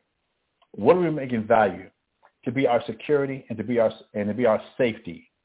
And I understand, brothers and sisters, I'm not I'm not I'm not forgetting the scripture says uh, money is a defense. I know that scripture there. I'm not even gonna pull it up right now. But when you read that scripture, it says not only is money a defense, but read the rest of the scripture. But so is wisdom. All right, so let's not just get that one script, that one part, that verse. Money's a defense, and now that's why I'm gonna justify why I got to make sure money is my security. I got to make sure that that that that that I've got this going on. Okay, read the whole, read that scripture. All right. So I wanted to take a, a, a, another look and, and offer this up about when Christ says, "But deliver us from evil," and he's talking about being indebted. He's talking about forgiving. He's talking about giving us our daily bread. Let's take a look at this. Let's take a look at this. I'm going to offer this up. Let's go to Deuteronomy chapter 15. Let's go to Deuteronomy chapter 15. I'm going to start at verse 7. All right? Going to the book of Deuteronomy chapter 15. I'm going to start at verse 7. It says, If there be among you a poor man or one of thy brethren within all thy gates in thy land, which the Lord thy God giveth thee, thou shalt not harden thy heart nor shut thy hand from thy poor brother.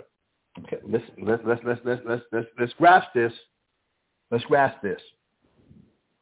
If there be among you a poor man of one of thy brethren within any of thy gates in thy land, which the Lord thy God giveth thee, thou shalt not harden thine heart nor shut thine hand from thy poor brother. Verse 8. But thou shalt open thine hand wide unto him, and shalt surely lend him sufficient for his need, and that which he wanteth. Not just him what he needs, Give him what he wants.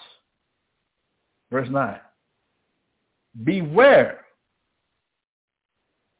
that there be not a thought in thy wicked heart, saying, the seventh year, the year of release is at hand, and thine eye be evil against thy poor brother. And thou givest him not and he cried unto the Lord against thee, and it be sin unto thee. When a person, the, the relationship I want to get here, as we're reading this about the year of release, the year of release is, is talking about the year of Jubilee. And the year of Jubilee was every seven years. Um, like, like in America, every four years they have the election. Right? Every every four years there's an election for, for president. Every two years, there's an election for a, a governor. Well, in Israel, we had this thing where every seven years, it was called the year of release. It, it was it was it was a sabbatical year, all right. And in this year, and whenever this, this seventh year came up, um, if somebody owed you a debt, they owed you a debt for whatever it might have been. When we got to the seventh year, especially with your, your own people, especially when concerning your people, you had to let the debt go. So they didn't pay you back. It's the seventh year. Don't worry about it. Let it go. This was a law in Israel. This is one of our laws that we did not give into. He said, don't let it come. Uh, what verse was that? uh, verse 9, right? Beware that thou that there be not a thought in thy wicked heart saying the seventh year, the year of release is at hand. Because why? Let's say, let's just say for, for, for, for different, for, for this example right now, let's say it's the sixth month and it's the sixth year and it's the tenth month of the sixth year that in two months it's going to be the seventh year, the year of release. And I got my poor brother right here.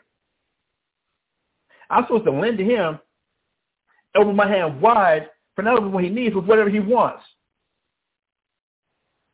With the possibility that you're supposed to pay me back within two months, I'm going to lose out. You're going to get over on me. You're going to be stealing from me. You, you're going to get the best of me.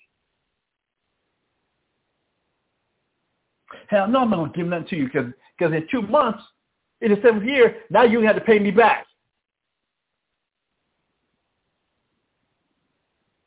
To have that thought, God calls that wicked and evil. That now you, that I'm going to be missing out. They're going to get over on me. Let's read on. Verse 10. Not only did he say it was wicked and evil, he said it will be sin unto you that and thy eye and thy eye be evil against thy poor brother, and thou givest him not. And he cry unto the Lord against thee, and it be sin unto thee. Verse 10. Thou, thou shalt surely give him, and thine heart shall not be grieved when thou givest unto him. Because that for this thing the Lord thy God shall bless thee in all thy works, and in all that thou puttest thine hand unto. For the poor shall never cease out of the land. Therefore I command thee, saying, Thou shalt not, thou shalt open thine hand wide unto thy brother, to thy poor, and to thy and to thy needy in thy land.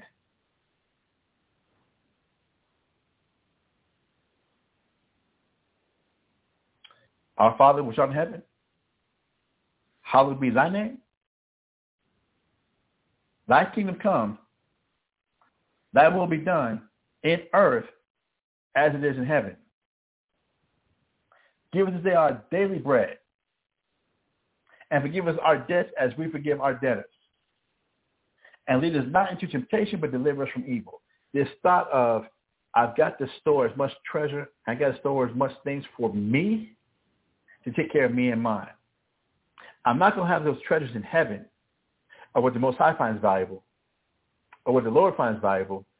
I've got my mind on my money and my money on my mind. I'm not going to give. And I'm not going to let somebody think they're going to get over on me. What, they think I'm stupid? What, they think I'm a fool? They're trying to play me? Hell no, I'm not the one. I'm not the one.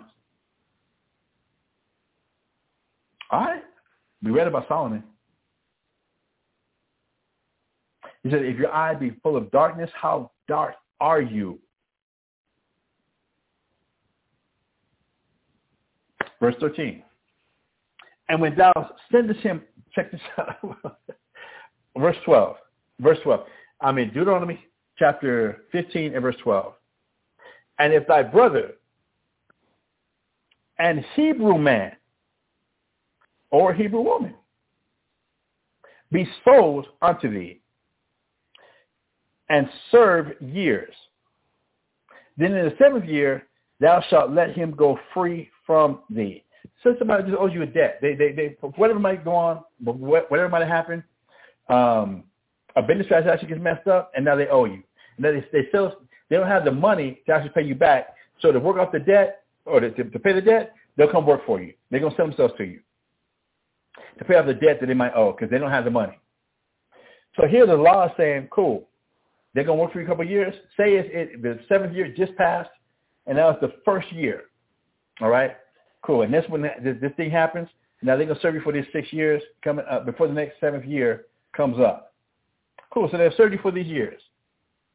And let's say the, the debt that's owed still doesn't get paid off, but they're working for you to try and pay it off. A Hebrew man or a Hebrew woman. Okay, cool. But it says, in the seventh year, thou shalt let him go free from thee. Thou shalt not um, free from thee. Verse 13. And when thou sendest him out from thee, I'm sorry, and when thou sendest him out free from thee, thou shalt not let him go away empty. Thou shalt furnish him liberally out of thy flock and out of thy floor and out of thy winepress of that wherewith the Lord thy God has blessed thee, thou shalt give unto him. so there's a Hebrew man, Hebrew woman. He owes, this nigga owe me. He, so he can't pay it off, so he, he comes work for you. All right, cool. It's the seventh year. He ain't paid it off yet. But because he's a brother, because he's a Hebrew, man or woman, let him go. Let the debt go, let him go. But oh, by the way,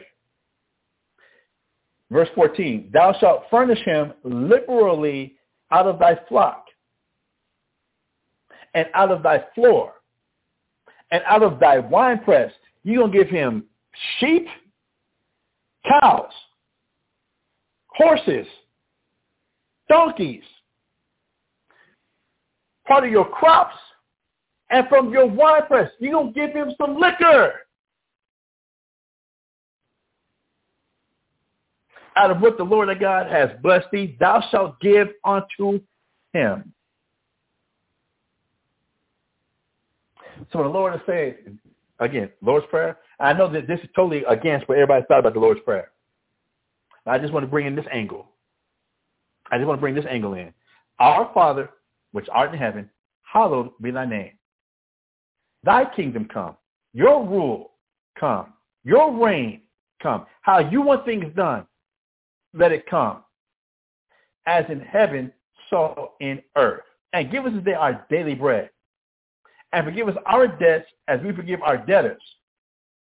And lead us not into temptation, but deliver us from evil. This evil of, I've got my treasure here on earth, so I'm going to be selfish. I got my treasure on earth that I'm going to give away my security. I'm going to give away my safety. And the only thing about what the Most High wants and make that valuable, like what he just said right here in Deuteronomy chapter 15, that's foolish. Hell no. Hell no. Let's go to the book of James, brothers and sisters, as I, my, my time is winding down. Let's go to the book of James, chapter 5, start at verse, I'm start at verse 1. And remember, this is James, the brother of Jesus Christ. What? What? Let's go to James, chapter 5, I'll start at verse 1. And guess what we're dealing with, brothers and sisters? The warning to the rich. James chapter 5, verse 1. Go to now, ye rich men. Weep and howl for your miseries, for your miseries that shall come upon you. Your riches are corrupted, and your garments are moth-eaten. You put so much, make sure you, you got your clothes and you're good, and you got your money, but you got it the wrong way. Your riches are corrupted, and your raiment is moth-eaten. It's not going to last. It's not going to help you. Verse 3. Your gold and your silver are cankered, and the rust of them shall be a witness against you. The fact that you're storing up all this stuff, all this, all this money for you, it's starting to rust. And that's going to be a witness against you. You trying to stack for the rainy day? By any means necessary? That's going to be a witness against you. And shall eat your flesh as it were fire. Ye have heaped treasure together for the last days. Remember talking about that rainy day? I got to stack it. I got to stack. I got to stack mine for the rainy day. We got to be wise. We got to be smart. Uh, okay. So I'm gonna heap all this together. So I'm not gonna help nobody else. I'm gonna get just the straight, the minimalist I possibly can. That Deuteronomy chapter 15, I had never read that. That's not even in the book. That's even in the Bible. All right. Verse 4, Behold, the hire of the laborers who have reaped down your fields, which is of you kept back by fraud. You have people working for you, and you, you, you deal with them by fraud. And those people are crying, crieth. And the cries of them which have reaped are entered into the ears of the Lord of Sabbath. Is it a, some, a coincidence that he's talking about the year of release that we just read about? And that the, the, the, if the of poor, it enters into the ears of the Most High, and it's going to be a sin unto you? Verse 5. Ye have lived in pleasure on the earth and been wanton. Ye have nourished your hearts as in the day of slaughter. Ye have condemned and killed the just, and he does not resist you. You keep coming up with, you're like Laban, as he did with, with Jacob. You change his wages 10 times, you keep doing this, and you keep swindling by fraud so that you can stack your chips, you can stack yours. And you don't deal right with the most high, with the poor of thy people. Reading. I got 90, I'm gonna read, I'm gonna read this a little bit more, y'all. I'm gonna read this a little bit more. So that's this is again to the rich. So where are we we making our treasures? Is our treasure in heaven, or is our treasure on earth, like the Gentiles, like the heathen? To where now I'm a, I'm not gonna give because I might be defrauded. I ain't gonna do this because I got to stack for me for the last days and for that rainy day. You niggas are stealing from me. Let's go to Luke chapter 12. Let's go to Luke chapter 12. I'm gonna start this time verse 43. You know, I'm, I'm gonna just go past it, y'all. Um, for those who might be on, on uh, listening through the computer, the two hours are going to expire. Um, so they're going to cut the show off on the computer. But if you called in, you're still going to be able to listen in uh, uh, as I'm going to keep going. And if you catch one of the archive shows, um, after, after this is uploaded to uh, either uh, the blogtalkradio.com uh, library or to our uh, our podcast on iHeartRadio podcast, on Google Podcast, on Apple iTunes Podcast or Podcast Addict, you'll be able to hear the show in its entirety. Right? You, you'll be able to get it all. All right? So now I'm in Luke chapter 12, verse 43. I'm going to read 43 through 46. It says, Blessed is that servant whom his Lord, when he cometh, shall find so doing. What are you doing? Where's your treasure at? Where are you stacking treasures? On heaven or in earth? What do you make a priority? What are you making a value? Verse 44. Of a truth, I say unto you, that he will make him ruler over all that he has. Come on, y'all. To become a ruler over all that he has. What do we read about with Solomon? We don't be reading the Bible. I don't say we just don't be reading the Bible, or we don't trust the Bible. Verse 45. But and if that servant say in his heart, My Lord delayeth his coming, and she began to beat the men servants and maid servants, and to eat and drink and be drunken. Verse 46.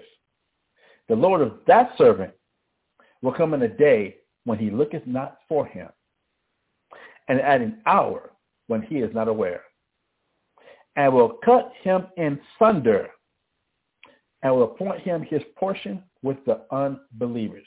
You never believed in the scripture in the first place. You call yourself an Israelite, you keep some of the, some other laws, but you're still an unbeliever. You didn't believe in Christ.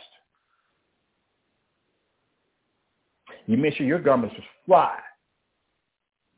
You made sure you was at every high holiday feast.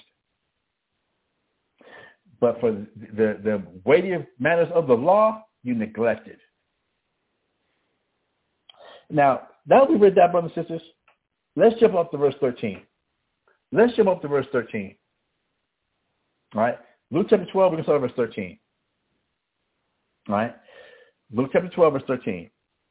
And one of the company said unto him, Master, speak to my brother that he divide the inheritance with me. So, all these people around Christ, one brother, one guy comes steps to Christ and says, Hey, Christ, tell my brother he better divide the inheritance. Tell my brother he better split it with me. Let's see what Christ says. Is Christ going to say, you know what's Now you know that ain't right. You know you're supposed to make sure you split that with your brother. You know you're supposed to be sharing. Is that what Christ is going to get involved with? Is that what Christ's judgment? Is that what Christ is going to really like like in, in, involve himself with? Let's read verse 14. And he said unto him, Man, who who made me a judge or a divider over you? Why are you coming to me with this nonsense? Verse 15. And he said unto them, Take heed and beware of covetousness. For a man's life consisteth not in the abundance of the things which he possesses. You, y'all coming to me about arguing about make sure you get your inheritance so you can have this, that, and the third. Because don't come in with this. A man's life consists not in the abundance of the things which he possesses. You made your treasure on earth, and you have no treasure. You're not rich towards the Most High in heaven. Verse 16. And he spake a parable unto them, saying, The ground of a certain rich man brought forth plentifully. And he thought within himself, saying, What shall I do? Because I have no room where to bestow my fruits. And he said, this will I do. I will pull down my barns and build greater. And, and there will I bestow all my fruits and all my goods. And I will say to my soul, Soul, thou hast much goods laid up for many years. Take thine ease, eat, drink, and be merry. Verse 20. But the Most High said unto him, Thou fool, this night thy soul shall be required of thee. Then who shall those things be which thou hast provided? So is he that layeth not up treasure, so is he that layeth up treasure for himself and is not rich towards the Most High.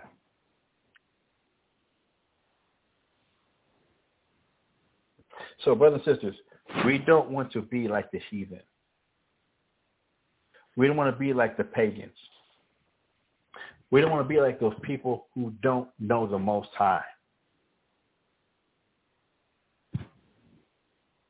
We don't want to be walking in darkness.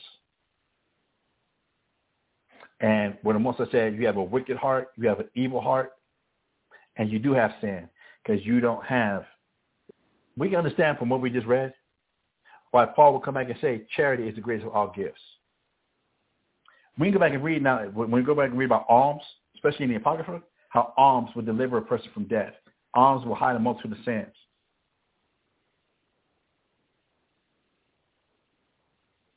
But that's the wisdom of the Most High. Whereas people of the world will think the wisdom of the Most High is foolishness.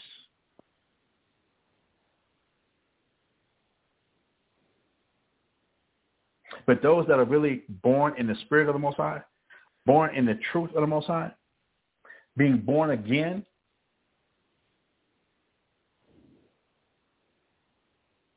being born again in knowledge, being born again after the image of the Most High in Christ, being born again, getting that right knowledge, the right understanding, the right outlook Blessed is that servant whom the Lord, when he comes, shall find so doing.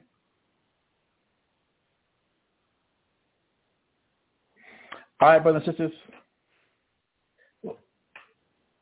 I'm going to end this class with that right there.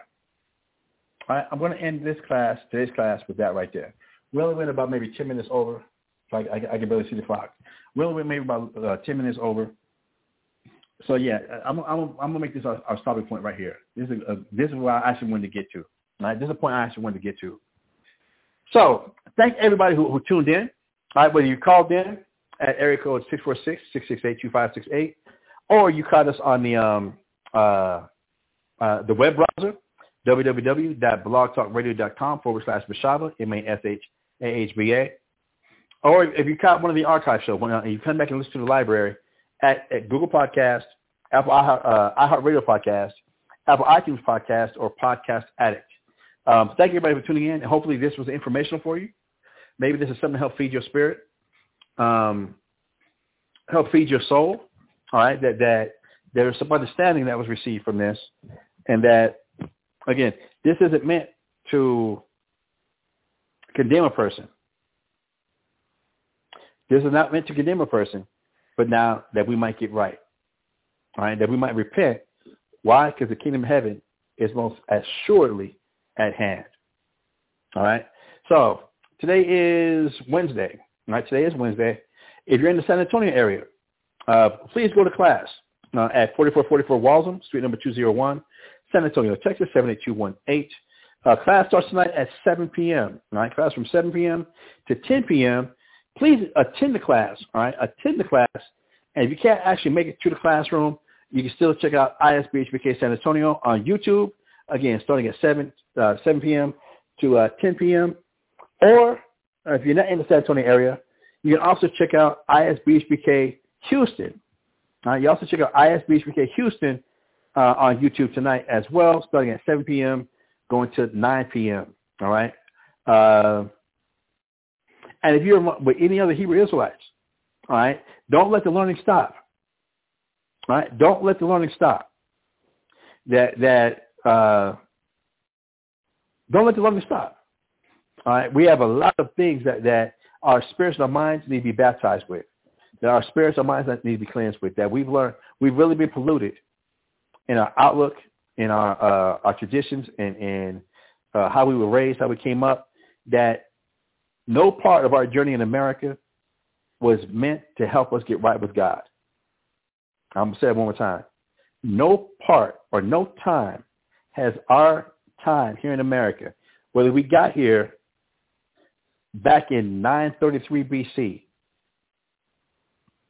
933 BC, uh, if you got here during that time when, when, when the northern kingdom of Israel was exiled out of our land and it came on those ships over here to Arsareth, came over to the Americas.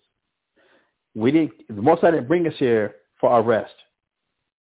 He didn't bring us here for our comfort. He didn't bring us here as this is a blessing.